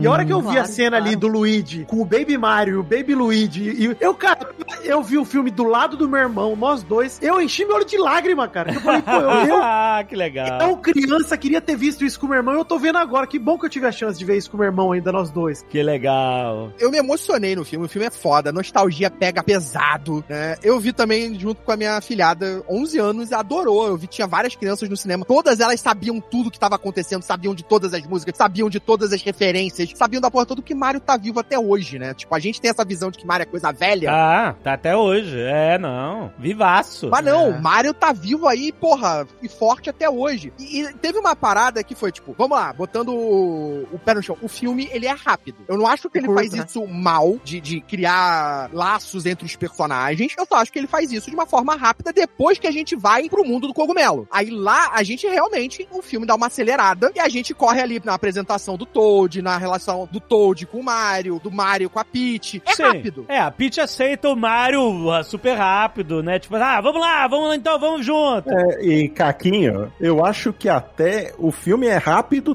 desde o começo, cara. Desde o começo ele é muito rápido, ele passa muito rápido. Ele é frenético, Você né, vê, também. ele é frenético e, e eu não tô nem criticando por isso, eu até gostei disso, porque ele apresentou todos os personagens ali, ele deu meio um backgroundzinho pra todos, e se você vê, são muitos personagens. Teve pro Donkey Kong, teve pro Bowser, teve pro Mario, teve pro Luigi, teve pro Toad, teve pra Peach. Pra Peach chegou até um flashback até de quando ela chegou na Terra Neném, do é. Cogumelo, que vai ser aí um, sabe, pra um Super Mario 3, 4, 5. Um filme de Eles vão origem puxar- dela, né? Dá pra É, rolar, vão é. mostrar a origem dela, né? Então, Baby Peach. Baby Peach é a minha main nos Mario Kart mais recentes, me senti representada ali. olha Quem aí. imagina agora no futuro uma série que é Baby Marios? Porra, Baby meu Marios. Não. sonho, meu Pô, sonho, você tá maluco, cara. Ah, Não, Tipo, não precisa de porra, série, pelo amor de Deus. Não, mas, mas, Não, sabe mas por que eu quero uma série? quanto- Porque eu quero Puppet Babies de volta. Aqui com o Mario. Cara, faz qualquer coisa dessa série, de, dessa franquia que vai dar certo, mano. Calma, vai tem com calma. Super Mario Baby. coisa. Vocês estão muito emocionados. Vai ser que nem aquela série dos pinguins lá do Madagascar. Vamos com Ah, calma. eu tô vendo o, o a me emocionar. amigo, Nem comecei. o amigo que não pode ser nomeado escutando isso e pensando assim, nossa, daí, tá vendo, ó. Eles dizendo que não são fãs emocionados, aí tá aí, nossa, faz qualquer coisa. nunca disse que eu não sou fã emocionado, gente. Nunca disse. Eu disse que eu não sou burro. O filme ele apresentou tudo de uma maneira muito rápida mesmo, sabe? Sim. É, mas ele tinha muito conteúdo pra mostrar. As terras que ele tinha que mostrar, né? Universos que ele tinha que apresentar. Ele teve que mostrar Brooklyn, ele teve que mostrar a Terra do Cogumelo, teve que mostrar o castelo do Bowser, Donkey o castelo mal assombrado do Luigi. Sabe? Era muita coisa que eles tiveram que apre- a- E, assim, apresentar. Mas sabe qual é o, o principal foco? Porque, tipo, beleza, tudo o filme foi rápido, mas no começo, ah, lá no Brooklyn, como a Alexandre falou, é gostoso, porque a gente já tem, são irmãos, a gente vê só a dinâmica dos dois. Eu nunca vi a família do Mario. Gente não precisa apresentar quem é o Mario, Gente, a gente, não gente, precisa sim. apresentar quem é o Luigi, todo mundo já sabe, né? Tipo, Isso. é- é- não E, cara, tem essa que surpresa. sabor, que sabor ver eles trabalhando como encana. A cena do cachorro é maravilhosa, cara. É, Inacreditável. Muito Porra, é Pô, o cachorro de boa, o Luigi pisa no osso, o cachorro, cara, endemonia, mano. O cachorro fitando o Luigi, lambendo a dona, é simplesmente maravilhoso, cara. Eu vou te falar que essa hora, pra não dizer que eu sou um, um, um nerdola que, tipo, ah, o filme não tá sendo como eu quero e tal. Eu fiquei um pouco, tipo assim, opa, será? Onde é que esse filme tá indo? Porque ali é uma cena completamente desconectada do mundo do Mario que a gente conhece. Parecia uma cena mais tirada do Pets, que é um filme do Illumination também, né? Parece bastante Pets. aham. E eu falei, peraí, será que eles eles estão indo pra fazer um Illumination é, Universe? Daqui a pouco vai aparecer um Minion aí, etc. Nossa, já pensou? Meu o Deus. Pets não é da Illumination? É, É, Pets Illumination, exatamente. Como essa cena começou a me parecer Pets, e eu sei que isso faz parte do mesmo estúdio e tal, porque, tipo assim, e assim, o Mario e o Luigi contra um cachorro no mundo real, etc. Eu falei assim, eles estão criando isso. Isso não é, é característico Lore, né? dos jogos do Mario, entendeu? É. Assim como a família do Mario também, né? Não é também. Logo, a cena foi tão divertida que eu, eu, tipo assim, esquece essa preocupação, só curte. E eu curti pra caralho, tipo assim, foi uma boa cena, foi uma cena... É, foi só pra puxar o gancho de que o, a empreitada do Mario foi um fracasso, né? Ele gastou a grana no, no comercial ali e no fim o serviço de encanador deles Foi um desastre. já foi por água abaixo. Não, e já vem o rolê da família, né? Do pai dele culpando ele. Fala, você fez, você largou o emprego, você fez seu irmão largar juntos, você arrastou ele pra isso. Eu gostei disso pra caraca, brother. Muito É legal, cara. E É assim, bom. isso tudo, até vale dizer que o chefe do Mario e do Luigi, o ex-chefe, é o cara do Wrecking Crew, né? Enfim, que é outro jogo. É outro vilão, né? É outro vilão. É o, é o Mas enfim, outra referência também que pro filme você vê tanto faz. A minha namorada foi ver comigo, ela falou: preciso jogar alguma coisa pra entender. Eu falei, para, não é Marvel, esquece. Você só precisa saber de uma coisa: ele corre, ele pula, ele come cogumelo, ele fica grande. Você sabe disso? Acabou. É, Ah, não precisa exato. saber de história. Exato, é a. Nintendo, eu acho que ela é a única empresa que ainda faz jogo da forma que a gente conheceu, que é a mecânica primeiro e a história tá atrás. Hoje os caras vão fazer videogame, parece que eles invertem. Eles fazem a história primeiro, mecânica depois. E cara, sinceramente, o Mario não precisa. Eles podem mudar detalhes da história quando eles quiserem, porque tanto faz, cara. O jogo é sobre mecânica. E o É, e filme mesmo- também é sobre mecânica, né? Mecânica não, mecânica não, só pra corrigir, encanador. O Bowser tá chegando! Eu não tenho medo. Faço qualquer coisa pelo meu irmão. Mas mesmo quando tem essa crítica ao roteiro, que diz assim, ah, mas o roteiro ele não é super detalhado e mega inovador e vai mudar a nossa vida, é um filme da Pixar, se liga, eu não chorei no final de, de Super Mario Brothers. A pessoa pode até dizer isso, mas a gente não tá aqui, por exemplo, criticando o roteiro inteiro, dizendo que ele é mal escrito, que tem coisas lá que são colocadas que não fazem sentido. A gente tá fazendo menos críticas ao roteiro em si, que foi o mais criticado, pelo menos assim, que eu tenha visto, do que a gente fez quando saiu o novo Avatar, sabe? Que é Pois um filme é, que né? deveria ser um roteiro animal, assim. E, e É. aqui pode ser um roteiro extremamente simples, mas é a cara da Nintendo fazer isso. Uma coisa que parece extremamente simples, mas você tem dificuldade de achar ponta solta, sabe? Você É tem isso aí. dificuldade de achar defeito de fato. É a marca principal da Nintendo. É, e outra coisa, eu vou até discordar de você, Vitinho, porque eu acho que os jogos do Mario e o filme, eles não vão pela mecânica. A mecânica não é o principal. Eu acho que a, a Nintendo sempre prega a diversão em primeiro lugar. Você precisa se entendi, divertir. entendi. É, é que eu O- quis chamar de mecânica justamente, não tô falando do história do jogo lore pela frente. Tô falando que, cara, o jogo é divertido porque, cara, é desafiador, tem as paradas pra você fazer. E eu acho que o filme, ele prega a mesma coisa que um jogo do Mario prega, que é você se divertir. E a Nintendo é sempre muito preocupada em deixar, desde o jogador mais noob até o mais experiente, se divertirem. O jogo do, do, do Mario, ele sempre prega por isso. E, inclusive, os últimos jogos do Mario, eles têm uma mecânica que, quando o jogo começa a perceber que você tá tendo dificuldade numa fase, isso aí, é, inclusive, acontece no Super Mario 3D World agora, que saiu um remake pro Switch e tal. Se você começa a perder muito no jogo, ele joga uma roupinha pra você. Você pode pegar ou não a roupinha. Se você pega a roupinha, você vira um Mario super forte, super invencível, que vai te facilitar a sua vida dentro do jogo, né? Pra você poder se divertir mais. Porque. Não é Souls-like, cara. Não é. Mario não é, É. Souls-like. Exatamente. Porque a preocupação dos caras é que você se divirta. Não é, não é ser Nutella nesse sentido. Não, e- é você se divertir. O filme do Mario, ele tá pregando a mesma coisa, cara. Ele não tá te dando uma história profunda, apesar de ele tocar em temas aí como o amor entre os irmãos lá, lealdade e tudo mais, né? A relação com a família e tudo mais, frustrar os parentes. Ele ainda tá amor pegando Bowser é o máximo Pode prejudicar a vida da Peach. é, né? Mas assim, eu acho que no máximo eles querem que você se divirta, cara. Que você saia do cinema com seu coração quentinho e tudo mais, sabe? Mas- Você mas- passar por uma tarde vendo um filme se divertir com a sua filha, com seu filho, com seus parentes, com quem que você for ver o filme. Mas tem uma coisa, a gente tá falando de roteiro, ah, porque não é um filme da Pixar. Cara, me, me lembra aí os últimos cinco filmes da Pixar que você chorou. São os últimos filmes cinco da Pixar. Vocês lembram os últimos cinco filmes da Pixar? É. E, e se esses esse- cinco te fizeram chorar? Me Esse fala, próximo, eu não nem ver, quanto mais os últimos. me fala como você chorou em Carros 3. Não, calma, calma, divertidamente, divertidamente, divertidamente.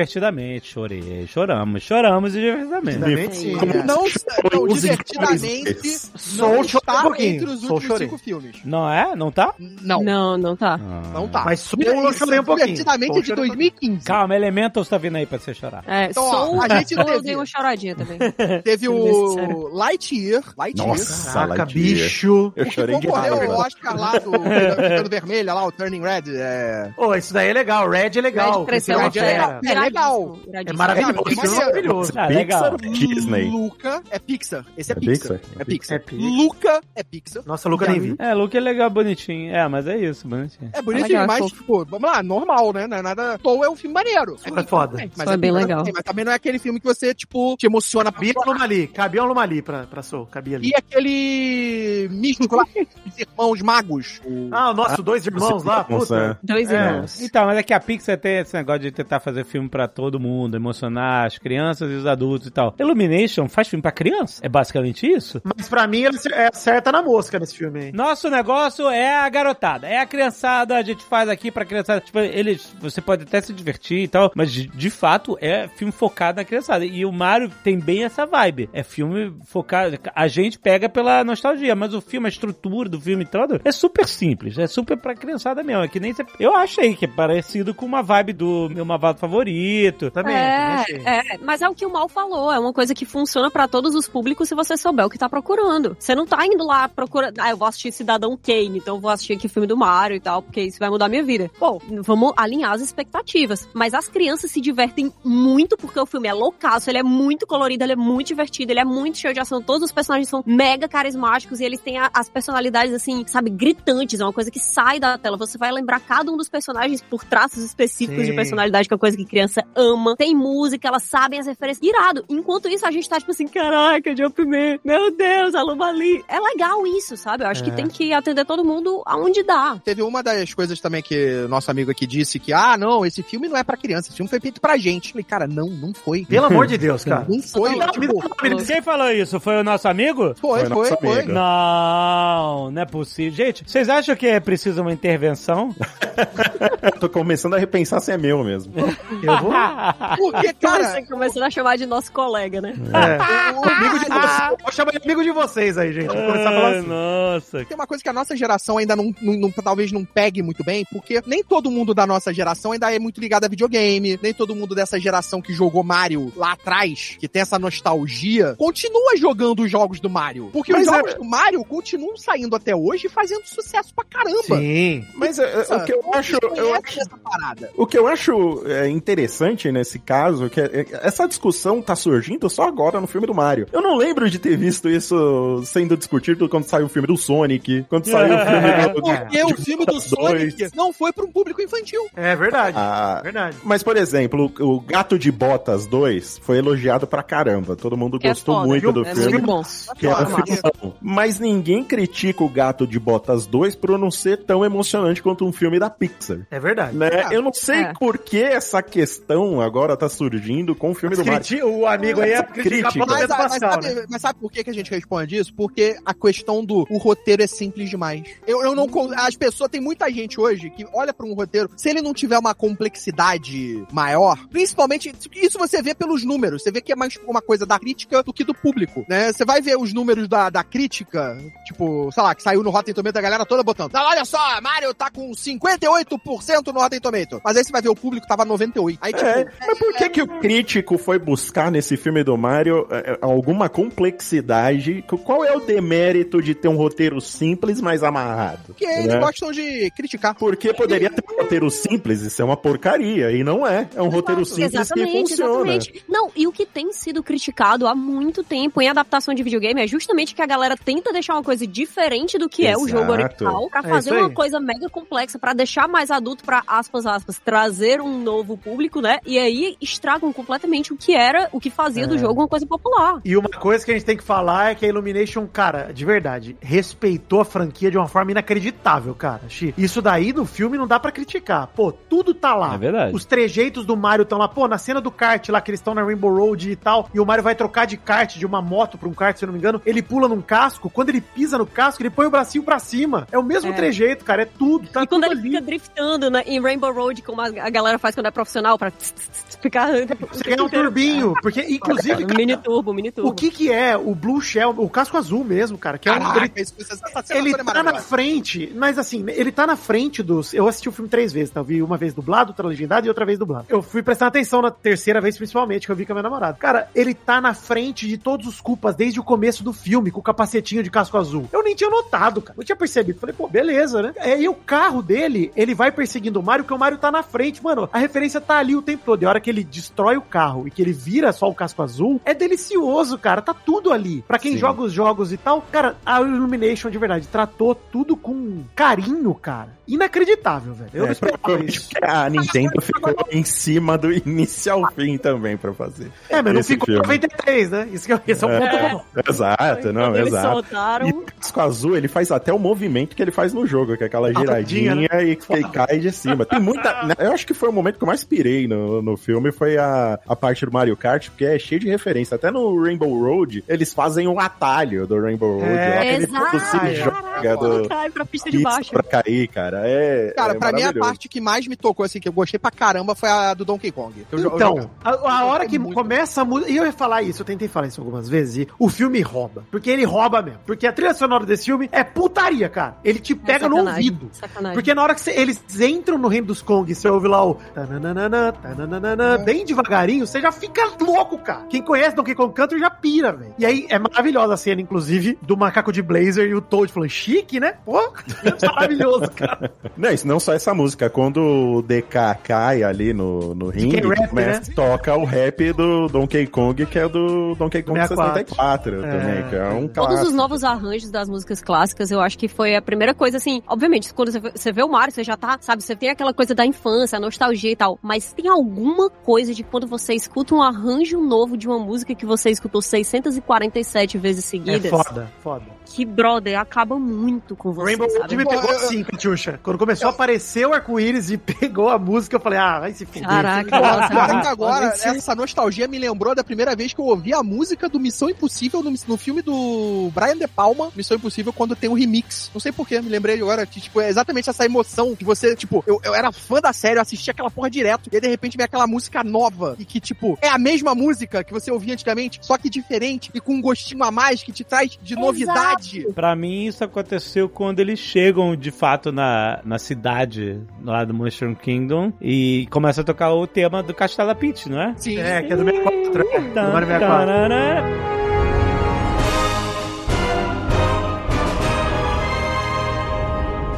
Porra, cara, isso me pegou demais. É, foda. E é um arranjo um pouco diferente, com uma, uma vibe de trilha sonora de filme mesmo, orquestrado e tal. É muito emocionante mesmo. Pega. Toda essa, eu- eu toda essa assim sequência com- aí no... O Castelo do Luigi, quando vai pro, Sim. terror, eu Sim. adorava, porque era um jogo de terror, tinha aquela... Não, e ele começa fazendo exatamente o começo do Luigi's Mansion, né? Que ele vai procurar o Mario, ele fica Mario! Ele fica, ele fica gritando Mario. E assim, cara, essa sequência toda do Luigi chegando no Dark Kingdom e o Mario chegando no Reino do Cogumelo é uma metralhadora de referência, cara. Se você piscar, você perde. Tem a loja do Crazy Cap do Odyssey, tem o, os Toad falando passou pra fita e também vendendo uma porrada de item, tem moeda do Yoshi, tem quadro de Mario, tipo Mario 64 no Castelo da Peach. E aí, do nada, eles tacam uma referência fora dos jogos, que, cara, a cena da montagem do Mario, aprendendo a jogar, né? Aprendendo a correr na plataforma. Ah, muito bom. Que eles metem o Holding Out for a Hero, é maravilhoso, cara. Inacreditável. Ainda, te, ainda teve essa sessão anos 80 de músicas pra deixar a gente mais exatamente. Quando começou, nossa, cara. É muito bom, é muito bom. Foda. É puta refer... Cara, aliás, esse filme brinca muito com referência de filmes 70, 80. Tem um paralelo, eu não sei se vocês pegaram, que eu peguei na terceira vez que eu vi, que é o paralelo com Star Wars, tanto do Donkey Kong e do Mario fugindo da enguia, né? Eles vazam pela boca, igual o Han Solo sai da boca do Sarlacc, Ah, quanto do, o Bowser falando pra Peach o que o Vader fala pro Luke, né? Ele estende o braço e fala, vamos dominar o mundo juntos e tal. É, join me! Não é Sarlacc, não é, tá confundindo os monstros. Não é Eu tô Sarlacc? Eu confundi. Não, Sarlacc é no deserto. É, qual que é o nome do bicho lá? Vocês que, porra... Não tem nome. Tem bicho, tem- não tem nome, né? É, Space Worm. Minho- é o Space minhocão, é isso aí. Ah, É beleza. Space Worm. É, é, é o minhocão do espaço, exato. A hora que apareceram os Yoshis, os bichinhos, os cava, putz, que pariu. Eu, eu fiquei assim, Essa sequência toda é legal, né, cara? Que eles vão andando de que reino em reino. Aí, passeando é, eles... até chegar no, no reino E do não do- aparece. Você que viu três vezes? tem nenhum- ô, tem nenhum não tem nenhum verde. né? Nenhum Cara, eu Nenhum vi na verde. Porque ele vai ver nascer, cara. Ele vai Sim, ter o filme sim. 2, o filme 3, sei lá. Ele vai ver o ovo do Yoshi, ele vai ter o Yoshi nascendo na mão dele. Não, a cena pós-crédito, vocês viram, né? É, a cena É. pós-créditos. É. Mas Ele é já nasce. sacanagem isso, né, cara? Porque aparece lá o, o, o mundo dos Yoshis, todo mundo correndo e eu, cara, eu juro, assisti, assim, na hora, ficou em câmera lenta o meu cérebro, porque eu fiquei, cadê o Yoshi? Não liga? tem, não tem. Ele O não verde tava vai ser um só. filho, O verde Aí vai ser um só. casamento, chega o ovo, eu, meu Deus, é agora. E não é. Nossa, acabou Aquele assim, ovo, chegou né, na cena? É pós-crédito. aquele ovo que o Shy Guy leva, né? Que, que É, vai pra é. Brooklyn, né? Então, mas olha só, aí eu quero saber se a Nintendo vai abraçar os memes da comunidade e no segundo filme vai ter o pulo assassino do Mario. Sacrificar o Yoshi. Se não, tem não. uma coisa que a Nintendo Alexandre, não você faz, não ô- vai se livrar da morte do, do Bill. se tem uma coisa que a Nintendo não faz é abraçar a comunidade, viu? Ela detesta a comunidade dela. Então, tudo que a comunidade pedir, a Nintendo vai fazer o contrário. Então, pode se Isso preocupar. não vai virar sim, nem velho. sacrifício de animais É. em prol da vitória. Não vai ser acatado. Eu quero ver como que eles vão fazer de piadinha, por exemplo, pro Yoshi soltar a língua, né? Porque o Mario dá um murro na cabeça dele. Isso daí que eu quero ver se eles vão fazer o Ah, movimento nossa. certinho ou não. ah, verdade, que horror. Eu acho que vai ter uma piadinha com o Mario dando alguma pancada na cabeça dele e o Yoshi olhando pra ele, tipo, pô, vai, vai de leve aí, pô. Só, só pedir que eu dou a linguada. Pô, mas é se possível. ele sacrificar o Yoshi, o Yoshi lá embaixo do penhasco encontrar a Luma ali, vai ser muito bom. Caraca. Não, isso aí vai ser a cena final do filme. O Mario tentando Ai, queria alcançar alguma coisa e dando um pulinho e o Yoshi ajudando ele, né? Não vai mas ser o o Yoshi- Mario, vai ser uma Sim, ação do Yoshi. Ele, não vai ele não ser vai uma morrer. Ele vai não, só. não vai. É. Ah, vai só- cair, né? É, vai só O cair. Lakitu busca ele, pô, tá suave. O Lakitu pesca Vai, vai ele. ser tá a cena do Inside Out, lá do, do- do Divertidamente, que tem que sacrificar o amigo imaginário. Nossa, não, nem lembro disso, caralho. Porra, Aí quero ver quem não vai chorar no cinema com o Mario. aí, ó, aí o choro aí, ó. Olha o choro aí, esperando a gente.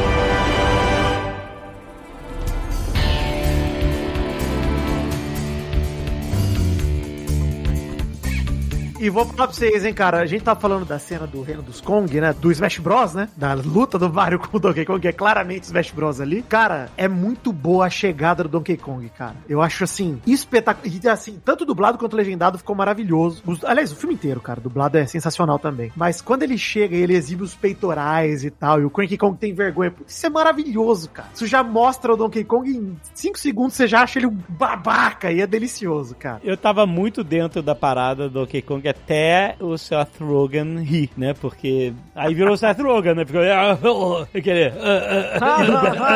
Dublado é melhor. Como do- o Donkey Kong dublado é melhor, cara, de verdade. Dublado ele tá sensacional. Assim, eu acho engraçado a risada dele, não? Mas é que é o Seth Rogen. Assim como quando o Bowser começou a cantar, sumiu o Bowser É, e virou Jack Tenacious Black. D. Aí não, é, tene- é show do Tenacious D ali, total. Sumiu o Bowser. Ele é o Jack Black. 100%. Não tô triste, inclusive. Não, não, eu também, eu adorei. Adorei. Inclusive, estamos aí. Karaokê vai ser essa. Vamos junto. Olha, eu quero falar aqui uma coisa, tá? Pra todo mundo que quer ver o Jack Black tendo um final feliz e ficando com a menina bonita, assistam O Amor Não Tira Férias, um clássico de fim de ano. Pô, bom, bom. Ô, Porque eu me relacionei, dá um alívio, assim, tá? Dá um alívio quando você sai, porque o Bowser não é tão legal, mas ao mesmo tempo ele é terrível, e tu- tudo bem, ele jamais deveria ter ficado com a Peach, mas aí você assiste o Amor Não Tira Férias e tudo fica bem. Eu me relacionei aí, o Maurício, inclusive, queria Hum. dizer pra você sabe disso, porque, Bowser, tamo junto, hein? Sei como é pedir alguém em casamento. E sei ouviram não, né? Ouviram não. Então, assim, tranquilidade, siga em frente. Meu recado pra você. Toque seu pianinho aí na tranquilidade. Mas, cara, tem uma referência bem legal a Gladiador também com o Donkey Kong, né, cara? Que ele vira pra galera rodando, falando, é isso que vocês vieram ver e tal. Pô, maravilhoso, cara. Aliás, ver toda a galera do DK aí, Carlos, você falou que curtiu o Donkey Kong, ver o Didi, cara. O Didi a Porra, Didi. Didi. O Pô, Didi é muito tocando. Donkey Konga, cara. Ele tocando bongô, mano. É maravilhoso, pô. Bom, cara, é muito bom, é muito bom. Cara, porra. Eles até fazem uma pequena referência à fase da água quando ele mergulha, pô. Quando ele É, cai bem bom. E Diddy Kong. Racing, tá? Um grande clássico também dos jogos de corrida, pouco apreciado.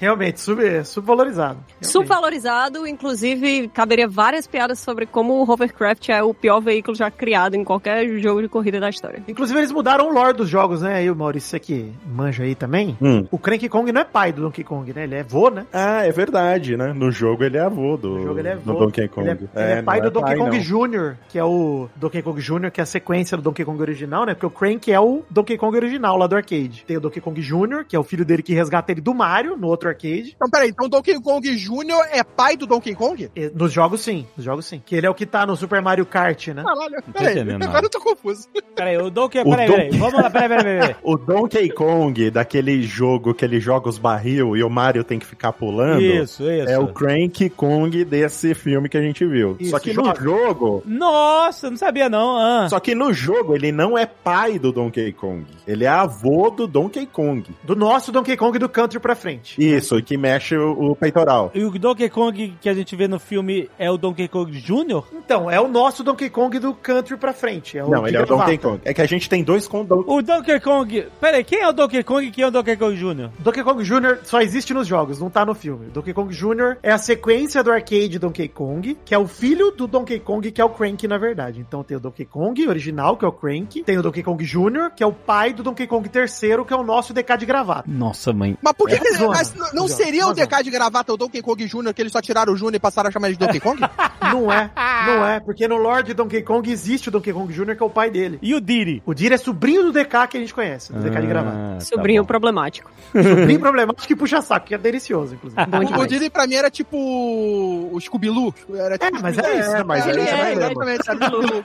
É Scooby-Doo. isso aí mesmo. É, eu não, eu tô, eu não conheço a lore do, DK. Inclusive, por falar em Donkey Kong, a Pauline, que é a Ah, princesa que o Mario salva no Donkey Kong, ela aparece no, no filme também, que ela é a prefeita, né? Isso já Prefeita é. de Nova York, é. Já vem do jogo do, Do Odyssey, Odyssey, né? né? Ah, é? A- o jogo original A prefeita que fala salvem o Brooklyn, é, Brooklyn é a Pauline, né? A primeira donzela em perigo. que era a princesa do Donkey Kong dos barris? Isso aí. Era ela, era a Pauline. Ah, não era a Peach? Não. Não, não era. A Tanto Peach é de que- 85. Tanto que, eu não sei quem de vocês quem jogou o Odyssey, mas uma das cenas mais legais do Odyssey é quando ele vai pra New Donk City, que não é New York lá, mas ela é prefeita também, e você joga o, o Donkey Kong do arcade ali, em homenagem a ela, inclusive, tipo, em homenagem à cidade e tal. Ah, É super legal. legal. Inclusive, até é, não ter a música do Odyssey foi o, o, o Jump ótimo. Superstar lá. Ah, devia ter, cara. Essa música, Deixa é, pra depois, deixa pra um próximo. essa música é bem legal. Que é a música cantada do Odyssey? A música É. cantada do Odyssey. Jump Up Superstar, né? Here we go, Ah, não é. Não, não muito abaixo do histórico de músicas. É, isso que eu ia falar. Tem Não. muito, não teve nenhuma fase de água pra gente ouvir a musiquinha de água do Mario, pô. Ainda tem, ficou faltando. Não, Tem teve coisa. sim, é, quando é eles gatilho, em. né, cara? Gatilho demais, fase da água. Teve, mas teve quando eles são Não, engolidos rápido lá ali. pela. Não teve a musiquinha, não. Não teve a musiquinha. É, não, não teve, mas fase da água teve. Teve até o, o polvinho lá que apareceu. Pô, mas É. se tivesse aquela música da fase da água do Mario 64, caraca, que música linda, Nossa! pelo amor de Deus. Saudades da Dardox. Maravilhoso. Eu tive uma rejeição com o Mario 64. Eita. Por que tu não conseguiu salvar os pinguins? Não, porque foi um negócio de geracional. Foi a transição, né? A transição pro 3D eu falei assim, não, isso não é um jogo do Mario. É, é, eu entendo, eu entendo. e aí eu falei, o que, que, que que é isso? Que... Você só perdeu o jogo que redefiniu Eu toda a sei, eu, história. eu, é, eu entendo. Não, eu, e eu, eu depois eu adorei. Sabe qual é o jogo que todo mundo esquece que eu adorei? Foi o Super Mario Galaxy. Adoro. Maravilhoso. Delicioso. Não, maravilhoso. Galaxy é bom. Lindo. Mas não fez sucesso, né? Não, não, não vingou. Fez? Fez. Ô, louco, fez bastante. Fez. Teve Sim. continuação. Mas- Teve continuação. É, então, adorei os planetinhas, parada meio, sabe? E, e o, e o é Odyssey eu joguei demais com a minha filha. Nossa, é, zeramos 30 mil vezes. E eu não sei porque o 64 passou. Tipo, eu não, eu não quis abraçar, foi um preconceito. É, e era muito da época. é difícil você voltar pra ele agora, assim. Eu, eu falei, eu tive um problema sério. Eu- eu- agora eu tô é, juntando os pontos. Eu tive um problema sério da transição do 2D pro 3D. A mesma coisa dos jogos de luta. Eu não aceitava Tekken porque não gostava daquele passinho pro lado. Ah, mas aí tá certo de não aceitar. Tá certo de não aceitar. Não, Ah, mas- mas- que é, é porque a gente nasceu na geração pixel, que era tipo dois polígonos que era o Homem-Aranha. E aí a gente evoluiu ali pro 8 bits, pro É, 16 bits, pro 32. Quando foi pro 64, começou a ter 3D. O 3D era muito feio. Era muito feio, Aí. cara. Era muito feio. Não, é feio hoje, gente. Na É, não, época mas na- não, não, foda. é, sim, Quando não é feio hoje. Não, Na imagina. Não, na época era feio já, cara. Eu lembro que, ó, eu sou mega fã da saga Monkey Island, e aí eu joguei todos os Monkey Islands lá, 2D, o 3, Monkey Island 3 foi lindo, tipo, aquele 2Dzão bem cartoon e tal. E aí o 4 foi um 3D bizarro, poligonal, um negócio que pra mim não funcionou, foi, foi uma descaracterização. Acho que eu senti a mesma coisa, essa descaracterização do que eu já conhecia daquela forma, e ficou estranho no, no 3D, ficou E olha, Porque olha que perdeu a a beleza. Nintendo... Tanto que hoje a gente tá voltando pra essa coisa do 8-bit, do 16-bit, bonito. A gente não volta pro 3D do PlayStation 1. Já falei, é. O PlayStation 1 é brabo tu pegar um, um remake. Nossa, é demais. É exatamente. É o que eu ia dizer, na, na Nintendo, pelo menos o 3D novo, ele era esquisito, a gente não tava acostumado, ele não era tudo que podia ser, mas ele pelo menos era cartunesco, né? Era uma coisa diferente. É. É isso Assim, aí. nem, nem sempre, né? Mesmo jogos incríveis e clássicos e maravilhosos, tipo 007 contra GoldenEye, ele é feozão, feozão. Agora, Horroroso. o PlayStation 1, cara, eu, assim, foi difícil. Judiou, né? Judiou, maltratou, Foi, maltratou Foi mesmo. difícil. né? Mas eu eu entendo, faço tá? uma pegada, mas, putz. Mas eu entendo a dificuldade de, de adaptação do, dessa época do 3D aí, até porque também no Brasil o 64 era um puta videogame caro pra caramba. Era caro, é. Cara, Difícil, muito nem caro. todo mundo tinha. E pra. Puta, é, foi a época que eu mais joguei fita na minha vida, inclusive. Nossa, e De o me- controle quebrava muito rápido, cara. E o controle é horroroso. Aquele controle É. de três partes é a pior ideia. Assim, pior ideia. Das Eu não piores sei ideias quem que aprovou aquele negócio lá, mas é... A mesma pessoa que aprovou a Power Glove. É, E, e, o e a Felipe mesma, aí também. talvez tenha sido a mesma pessoa que aprovou o Odyssey e o Breath of the Wild. Ou seja, a gente não pode culpar tanto, né? É um negócio meio conflituoso aí. A Nintendo é complicada, porque ela vai do. Perdoado, tá perdoado. É, ela vai da É, mas- nota mas zero sabe pra por quê? nota 10 muito rápido. Porque a Nintendo, por incrível que pareça, ela tenta inovar sempre. Ela tenta É. trazer coisas, porra, absurdamente novas numa época que não, não funciona ainda direito. Cara, eles estavam tentando fazer motion nos anos 80. É, É, é verdade. E falharam miseravelmente. É, igual- Ô, Maurício. Mas, porra, eles tentaram nos anos é, mas é igual o RoboEd, entendeu? Que agora veio o chat GPT pra tirar todo o glamour do RoboEd, tá ligado? Que tava aí fazendo todo o trabalho da IA. Pô, sacanagem. Força, RoboEd. O Bowser tá chegando! Eu não tenho medo. Faço qualquer coisa pelo meu irmão. Porra, a gente tava falando aqui de 3D, eu lembrei daquela série que era tipo um videogame, que era do, da galera. Rebots. Reboots. Caraca! Nossa, era bom, Caquinho. Puta Não, merda. era bom, eu adorava! Eu adorava a série! Gente do céu, não era bom, hoje? gente. Tu já viu ela hoje? Já viu ela hoje? Era bom, sim. Era pô. bom, não, pelo amor de Deus. Eu perdia um. Eu via Star Game no Multishow e depois veio um Eu Rebots. adorava a série, eu Era muito assistia bom. ela. Tipo, eu assistia essa série. Meu Mas tu Deus já do pegou pra ver de novo? Não, não tem como, cara. não é muito faça, feio. não faça. É, muito horrível, feio, é horrível, é horrível. Aliás, por, fa- por falar em Super Mario 64, teve outra referência que o, o Rei Bobomb lá, ele aparece no casamento do... Aparece o Peach e joga fogo nele, né? Ele que Ele explode. explode, ele É explode. muito bom, acende o navio dele. Tanto ele quanto o Rei Boo, né? Que é o vilão do Luigi's Mansion, também aparece lá. Os dois estão no Aparece, casamento. aparece. Porra. E eu- quando ela virou de costas, eu achava que ele ia fazer alguma coisa. É Pô, eu verdade, senti né? falta disso, né? Eu senti falta. Deviam ter feito isso. Mas de- deixa eu falar, assim, obviamente, o filme não é brasileiro, isso jamais aconteceria, mas eu, eu fui muito programada pela internet, e aí se liga que tem uma hora que a Peach volta pro Reino Cogumelo, depois que acontece toda aquela loucura ali em Rainbow Road, e aí o Mario é separado dela, né? Aí ela entra na sala do conselho e fala assim, perdemos, perdemos a guerra, não sei o quê, e é, derrotaram o Mario. Cara, eu juro pra Eu você. Eu fiquei esperando. Também, eu também. eu juro, eu esperei, que Mario, eu juro, eu juro. Eu também espero.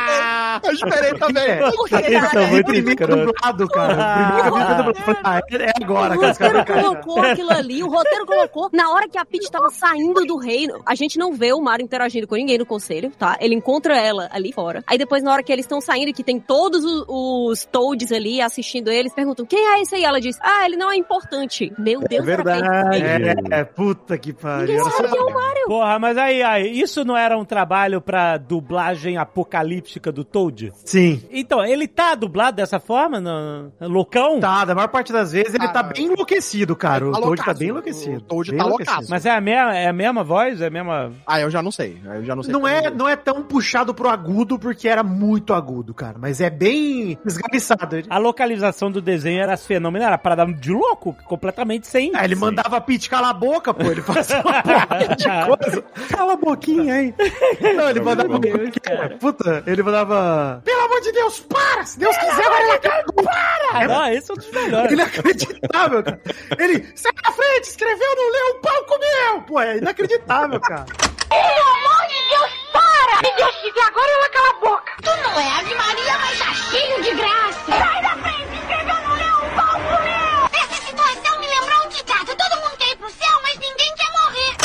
Exatamente. Então, ele tá louco assim? Não, não Não, tá ele tão não tá louco. louco assim.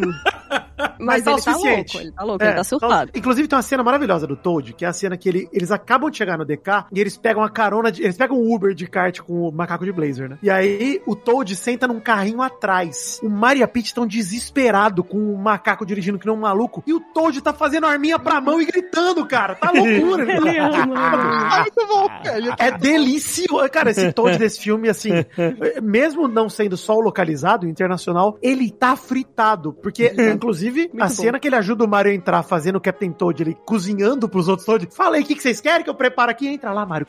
É maravilhoso, cara. Pô, ele tá totalmente maluco, esse Toad. Não, ele tá 100% surtado, ele não liga pra leis, ele não liga pro que é importante e o que não é, ele só tá, tipo, querendo enlouquecer, entendeu? Tipo, um, um personagem que tá em constante overdose de cafeína o tempo inteiro.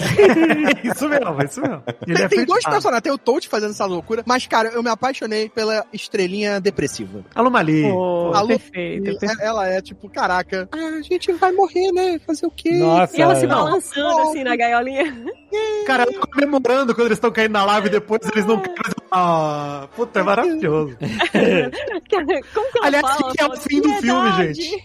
O que, que é o fim do filme, gente? Ela acabou. Olha que final feliz, mas será que é feliz mesmo? Você tá agora no vazio infinito. Dá vontade de tocar saxofone. E do nada ela puxa o sax. É maravilhoso, pô. Maravilha, maravilha. As crianças todas, os as crianças todas amando e os pais com o olhar preocupado assim, meu Deus, elas não podem descobrir tão cedo que a vida não é perfeita. É, não. mais uns anos. Eu tava vendo o filme só imag... eu Nessas eu não conseguia, só consegui imaginar a Catiuxa batendo palminha. o Cara, personagem mais maravilhoso. foi muito difícil. Na hora que ela se balançou e falou assim, ah, não existe esperança, apenas o alívio da morte. Eu, meu Deus, Por favor. Exatamente. Tem outra frase dela que eu Você já gosto comprou muito. um saxofone, cara, tipo, pra aprender a tocar a musiquinha? Não, não, infelizmente, ainda não. Tem outra frase que eu adorei. asmática, Não vai dar certo, não. Eu adorei quando ela fala também de não sei o que, de luz, e ela gira e fala, tipo, aqui não há luz, apenas escuridão. E ela sopra, Apenas escuridão. É maravilhoso. Não, e pior que Não, no e ela- jogo, né? Ela é só a vendedora ideia. de one-up, ela não faz nada, pô. É, É, isso mas- aí é completamente é original do filme. Ela não tem essa personalidade. É depressiva. é. Mano, que Não, não. maravilha, que maravilha. Na hora que, que ela, ela cara. quase escapa da gaiola, sabe? Ela, a sensação que dá é que ela poderia sair da gaiola, ela tá ali por hobby. Ela pode, ela passa, ela passa no meio da- das Exato, com certeza, é. Ela quer morrer. Ela não quer sair de lá. E eu, eu gosto da reação dos outros personagens à medida que vai chegando gente e ela vai dando a. Quando chega o Luigi, e aí os pinguins falando, ah, meu Deus, mais um. E aí ela, ah, ele chegou também para morrer. Aí, tipo, Não, essa Luigi frase que a Catiuxa fala, é, é o- assim. o Luigi fala, é porque os pinguins falam, não dá muita trela pra sair, não quer sair tá pirada. E o Luigi fala, pô, tem que ter uma maneira de sair daqui. Aí que ela fala, né, não tem escapatória. A única Não esperança é o tem. doce livre da morte. é delicioso, cara. Isso, cara, e eu acho que aí sim, pô, isso é a Illumination pra mim, jogando uma ideia ousada na mesa e falando, Miyamoto, o que você acha de eu fazer isso aqui com seu personagem, ó? Profunda. Pá, aí o Miyamoto, beleza, demorou. Aliás, cara, Miyamoto, parabéns, sério. Os oks que você deu foram redondos e perfeitos. E você sabe o que que eu acho que até encaixa com a personagem? Como ela vem de One Up, de repente é por isso que ela gosta da morte, né? Porque ela, o produto dela é uma vida extra, pô. Ah, ela dá one up? É verdade. No jogo, sim. é, é verdade. No jogo, Não, ela sim. tem a vida e o cogumelo de crescimento, né? Mas assim, ela pode ver, tá fazendo marketing, pô. Mas morre aí, porque a gente vende a É vida extra aqui, tá verdade. suave. Olha aí. É porque ela está dando sempre a vida dela, Ah. Olha aí. É. Não, é porque se ela for a alma mesmo, ela dá outra vida, porque é pra você morrer duas vezes. É isso. Aliás, cara, tem vários toques assim que eu achei que, pô, os caras capricharam muito na animação, enfim. Quando o Bowser cospe, ela- o Culpa fala, e se ela disser não, né, da Peach? E o Bowser cospe fogo e ele vira um Dry Bones imediatamente. É delicioso, cara. Que ele toma a bareda e imediatamente vira outro bicho. É delicioso. É, muito Sim. legal. É, né? e quando o Luigi tá no, no Dark World lá também, os, os Drybones também, eles morrem e eles ressuscitam, igual no jogo também, né? Tem um- Com o Dry Bone com o bonezinho dele, né, mal? Maravilhoso. É. Muito bom, muito bom, muito bom. Muito bom, cara. O Bowser tá chegando. Eu não tenho medo. Faço qualquer coisa pelo meu irmão.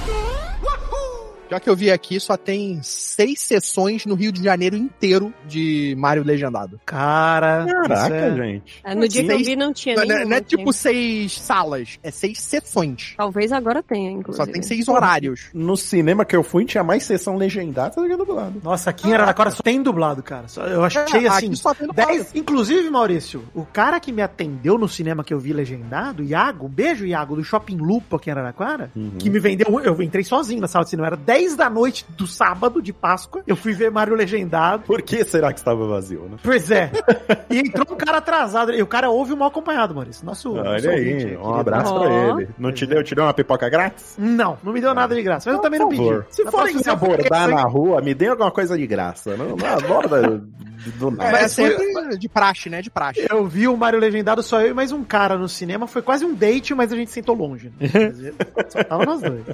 Mas vocês choraram juntos? Não, a gente chorou separado. Cara, só outro detalhe que eu que eu queria puxar aqui. Gente, muito feliz por termos Tanuki e Donkey Kong de fogo nesse filme, hein? Que delícia, que sequência maravilhosa. Tanuki Mario, um clássico maravilhoso. Melhor Pô, roupinha, o- né, cara? Melhor Pior que tem uma roupinha, ele dá uma roupinha rapada nos olhos do, do Bill, do Bullet Bill gigante. pô. E a roupinha de gatinho também é maravilhosa. Qual é o Linda, Tanuki? O É o- Tanuki é o é o guaxinim. guaxinim. Ah, sim, não, foi muito bom. Não, é. É a segunda roupinha, a segunda roupinha que ele usa. As roupinhas foi muito legal. É, a de gato também foi muito legal. Teve- Enfim. O Donkey Kong de fogo, pra mim, foi especial mesmo, cara. Achei delicioso de Não ver, tem, cara. tem no jogo o Donkey Kong? Não, isso é maravilhoso. Não tem, né? Só apareceu no filme. Maravilhoso, cara. Você, tanto que o Donkey Kong, quando luta com o Mario, ele fala que não vai usar Power Up, né? Fala, não preciso disso pra esmagar os ossos desse cara. Mas depois ele acaba usando. Pô, achei delicioso. O Bowser tá chegando. Eu não tenho medo. Faço qualquer coisa pelo meu irmão.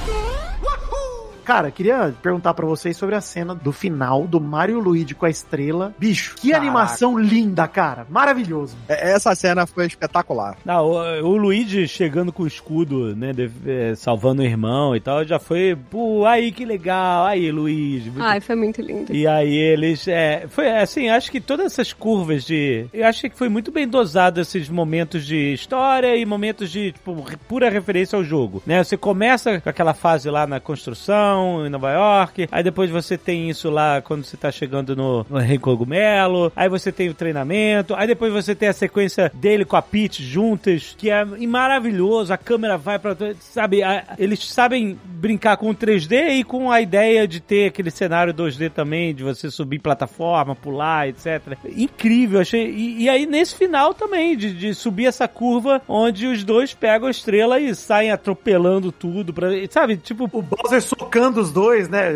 Chutando, eu acho. E o vento atrás, eles parados. Você fala, puta pariu. É o poder da estrela, né? Todo É. mundo que jogou Mario sabe como é poderosa essa estrela. É. Você não morre por um caralho. Não, e, e toca a musiquinha, qualquer uma da a relação que existe da estrela com o jogo, com tudo, porra, é perfeito. Não tem quem não É, saiba. perfeito, cara. Perfeito. E É. assim, é porrada franca, hein? É soco na cara do Bowser. É porradaria, é bicuda na cara. É, foi bicuda, foi bicuda. Pô, delicioso, cara. Tem, o- eles começam dando shoryuken na fuça do Bowser, os dois juntos, que é delicioso. É, mas ainda tem o pulo pulando em cima, sabe? Tipo, achei, assim, eu acho que se encaixou até, a- até a parte do, do Mario Kart que tem duas vezes, né? Tem a primeira lá do, como você falou, do, do macaco dirigindo eles, e depois tem todo mundo. Eles construindo o kart, Alexandre. Pô, eles construindo o kart no Mario Exato! 8. Até construindo lá, é, selecionando a roda, o chassi, e aí você escuta lá o som. Asa Delta, é. Cara, cara, eu, eu, sabe, pra mim, assim, claro, é um festival de referência e fanservice. A gente aperta o botão A pra selecionar o carro dela, mano. Aham. Mas aí me responde uma coisa, isso é referência ou é o filme sendo filme? Porque, cara, a gente tá vendo o Super Mario, né? Aí, aí que eu, tô, eu fiquei pensando aqui, ah, não, tá cheio de referência. Não, cara, não é uma referência, né? É que nem a gente dizer, olha só o Batmóvel no Batman, é uma referência. Não, é, eu entendi o que você quis dizer. Eu entendi o que você quis dizer. Mas é que assim, como no jogo, você, tipo assim, o jogo, ele não faz uma distinção de, sabe, de história e fase. Você tá sempre na fase, como o, o Vidano falou, assim, é a mecânica, entendeu? Você tá lá, World 1-1, start, sabe? Piripi, piripi, você vai começar a pular em cima de Goomba, essas coisas. Só que no filme tem uma história, tem um enredo ali. E o que eu tô querendo dizer, acho que a gente tá chamando de referência a forma como eles encaixaram todos esses momentos de jogo, de mecânica, etc., dentro desse enredo. Exatamente. Dado o contexto do que é esse filme, é um filme sobre Super Mario. A gente não tem uma história muito muito diferente da, sabe, do Bowser querer casar com a Peach, aquela coisa e tal. Mas assim, dentro dessa narrativa todos que eles criaram, do Mario transferindo para um outro mundo, conhecendo um novo desafio, querendo salvar tudo,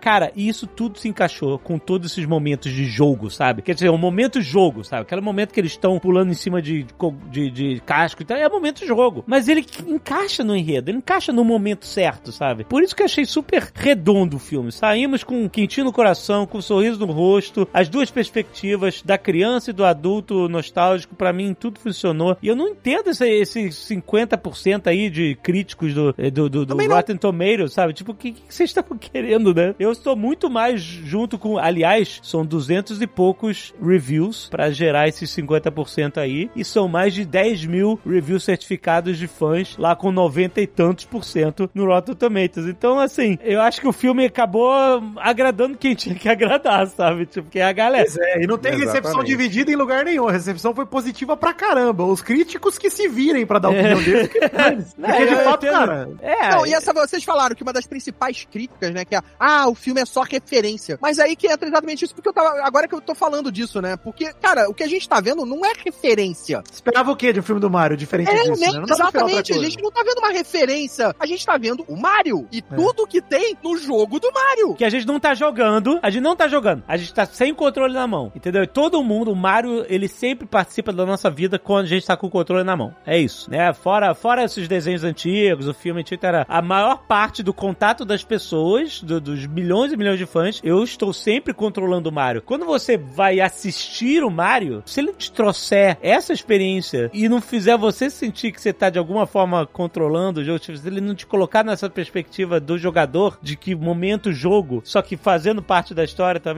eu acho que ele foi muito bem sucedido nisso, entendeu? Se ele não fosse isso, se ele fosse algo diferente, talvez ele não fosse ser um filme legítimo do Mario, né? Ele fosse ser alguma outra coisa, porque não tem muito o que. Tipo assim, é diferente de The Last of Us, que a parada é uma história primeiro e depois é um jogo, entendeu? É, então na hora de transferir isso pra história, você vai ter muito mais momentos de história do que momentos de jogo. O Mario é o oposto. É, Mario não tem fim, né? O Mario não. não, não Ele é o jogo, entendeu? Então, É, É exatamente. isso aí. eu achei a experiência foi interessante de ver que não foi só um monte de momento jogo. Não, ele teve uma historinha ali pra contar, sabe? E foi divertido, sabe? É isso aí. Não, ele pega os elementos do jogo pra complementar, né? Você vê o- a própria primeira cena do filme, que é o a ilha do Bowser, que é total Mario 3, né? Que é tipo um, era um barco lá, mas é uma ilha que voa. Aham. Chegando no terreno dos pinguins. É maravilhosa, cara, a cena dos pinguins jogando bolinha de neve, falando é só uma amostra do meu poder. E não foi nada.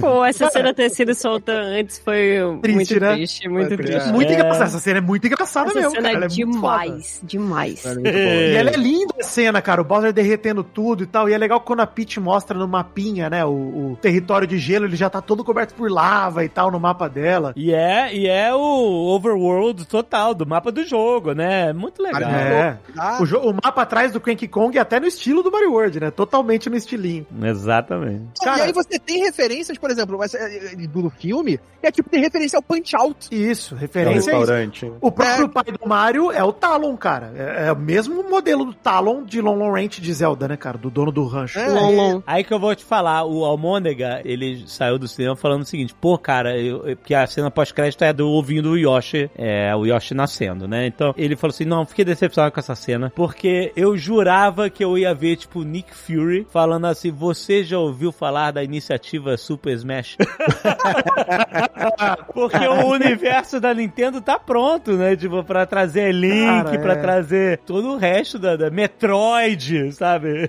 Não tinha que ser o Nick Fury, tinha que ser o Shigeru Miyamoto Não, sim, ali. é, não, É, total, é. a Com é. energia que ele, que ele manda nas treehouses. Ó, e eu não vou descartar aquela hora que eles estão é, indo do mundo do mundo real pro mundo do Mushroom Kingdom lá. Pro Os Brooklyn. mundos ali, é. é. Aquele inter entre mundos, eu não consigo descartar que ali tem um cano que vai pra Metroid, tem um cano que vai pra. Vai pra Hyrule, né? É verdade, pode ter mesmo. E que, pô, você acha que isso não tá sendo feito, né, nesse momento? Imagina agora, em todo o próximo jogo da Nintendo, vai ter uma fase secreta onde você acha um cano. Imagina.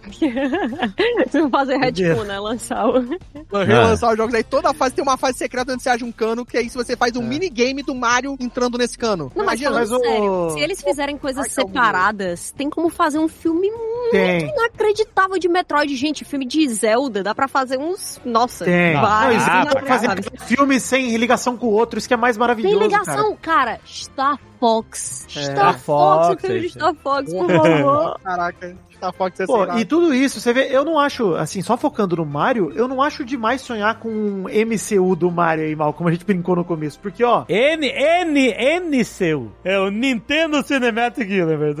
É, mas eu digo só focando no Mario mesmo. Cara, o Yoshi vem aí, a gente ainda não tem um Wario, um Waluigi, a gente pode ter um spin-off de Luigi's Mansion, pode ter um filme de origem pra Peach mostrando como que ela foi parar, porque ela não sabe, né? Isso é um mistério que fica no ar ali. Filme solo de Donkey Kong Country, cara, pode rolar. Só, só esse universo foi apresentado já pra gente. Cara, pode trazer o Cap pra fazer um filme do Odyssey com o Mario controlando o Bowser. Puta, é, é maravilhoso, cara. Tem muita... Caraca, eu quero pode muito esse filme do. Wario, cara. Eu quero um filme completamente surtado do Wario, com referências a WarioWare Inc., Mega Microgames, com a pessoa enfiando um dedo no nariz como se fosse um minigame, Isso. sabe? Uns negócios assim Ô, absurdos. Kat, fazer um Fast and Furious com F0, pô, olha aí, chama o Vin Diesel pra fazer o Captain Falcon, olha aí que delícia. Isso, vendo? Pode fazer um drama médico também com o Dr. Mario Nossa. também.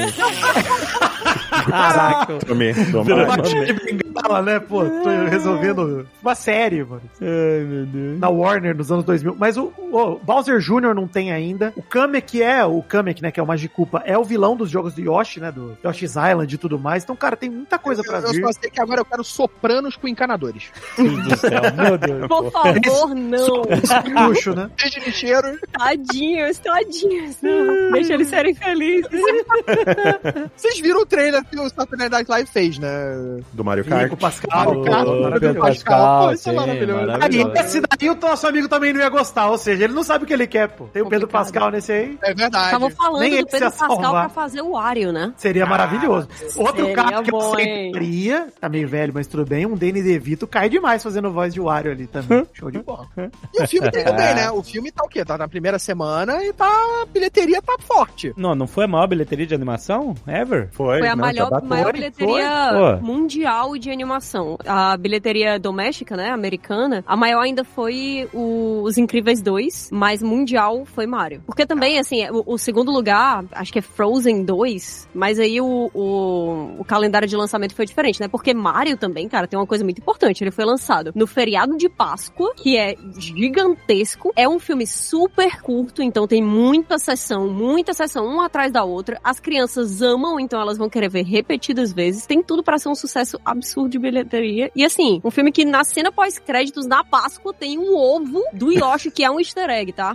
Sim, é isso aí. exato. É, muito bem. Forte, forte demais. Muito bem planejado isso, exatamente, cara. Isso mostra como, assim, tá mais vivo que nunca, né? Você tem aí o, o Super Nintendo World abriu no Japão, alguns anos atrás, agora acabou de abrir na Califórnia. É, daqui a dois anos vai abrir o Parque Novo da Universal em Orlando, o Epic, e, e vai ter o Super Nintendo World lá. Ou seja, tipo, os caras, a Nintendo conseguiu fazer essa Transmídia, né? Ela pulou de mídia. essa transmídia, né? Ela pulou, né? Conseguiu com bastante sucesso agora pular de mídia pros cinemas, pros parques temáticos e tal. E com esse sucesso da animação, ótimo, cara. Isso vai vender mais Mario do que no. Tipo assim, vai ter. Ah, isso aí é muito Mario pela frente, Mario mais vivo do que nunca. Vai atravessar mais gerações e, pô, eu fico muito feliz com isso. Porque é um personagem, como vocês falaram, o Mario, ele é muito carismático, ele tá sempre feliz. E essa é a personalidade dele no filme, né? Ele não sabe quando desistir. Ele até fala, pô, não É, sabia que isso era bom.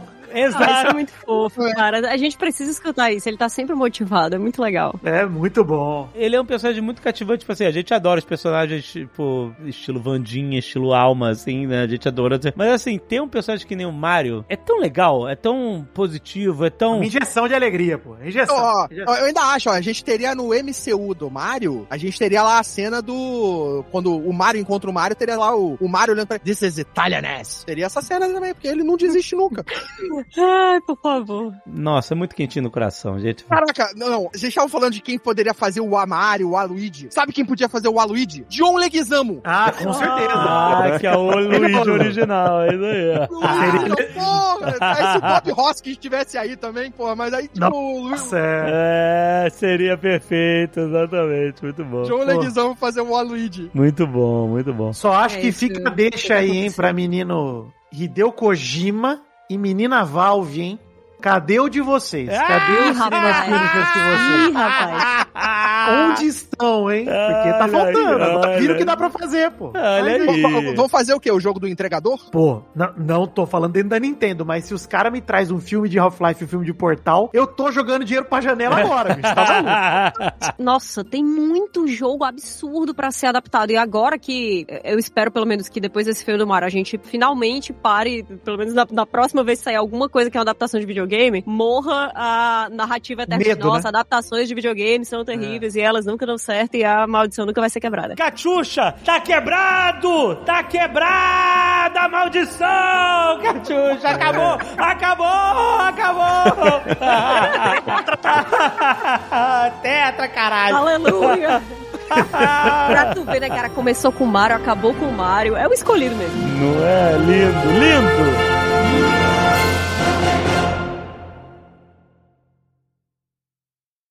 Este Nerdcast foi editado por Radiofobia, podcast e multimídia.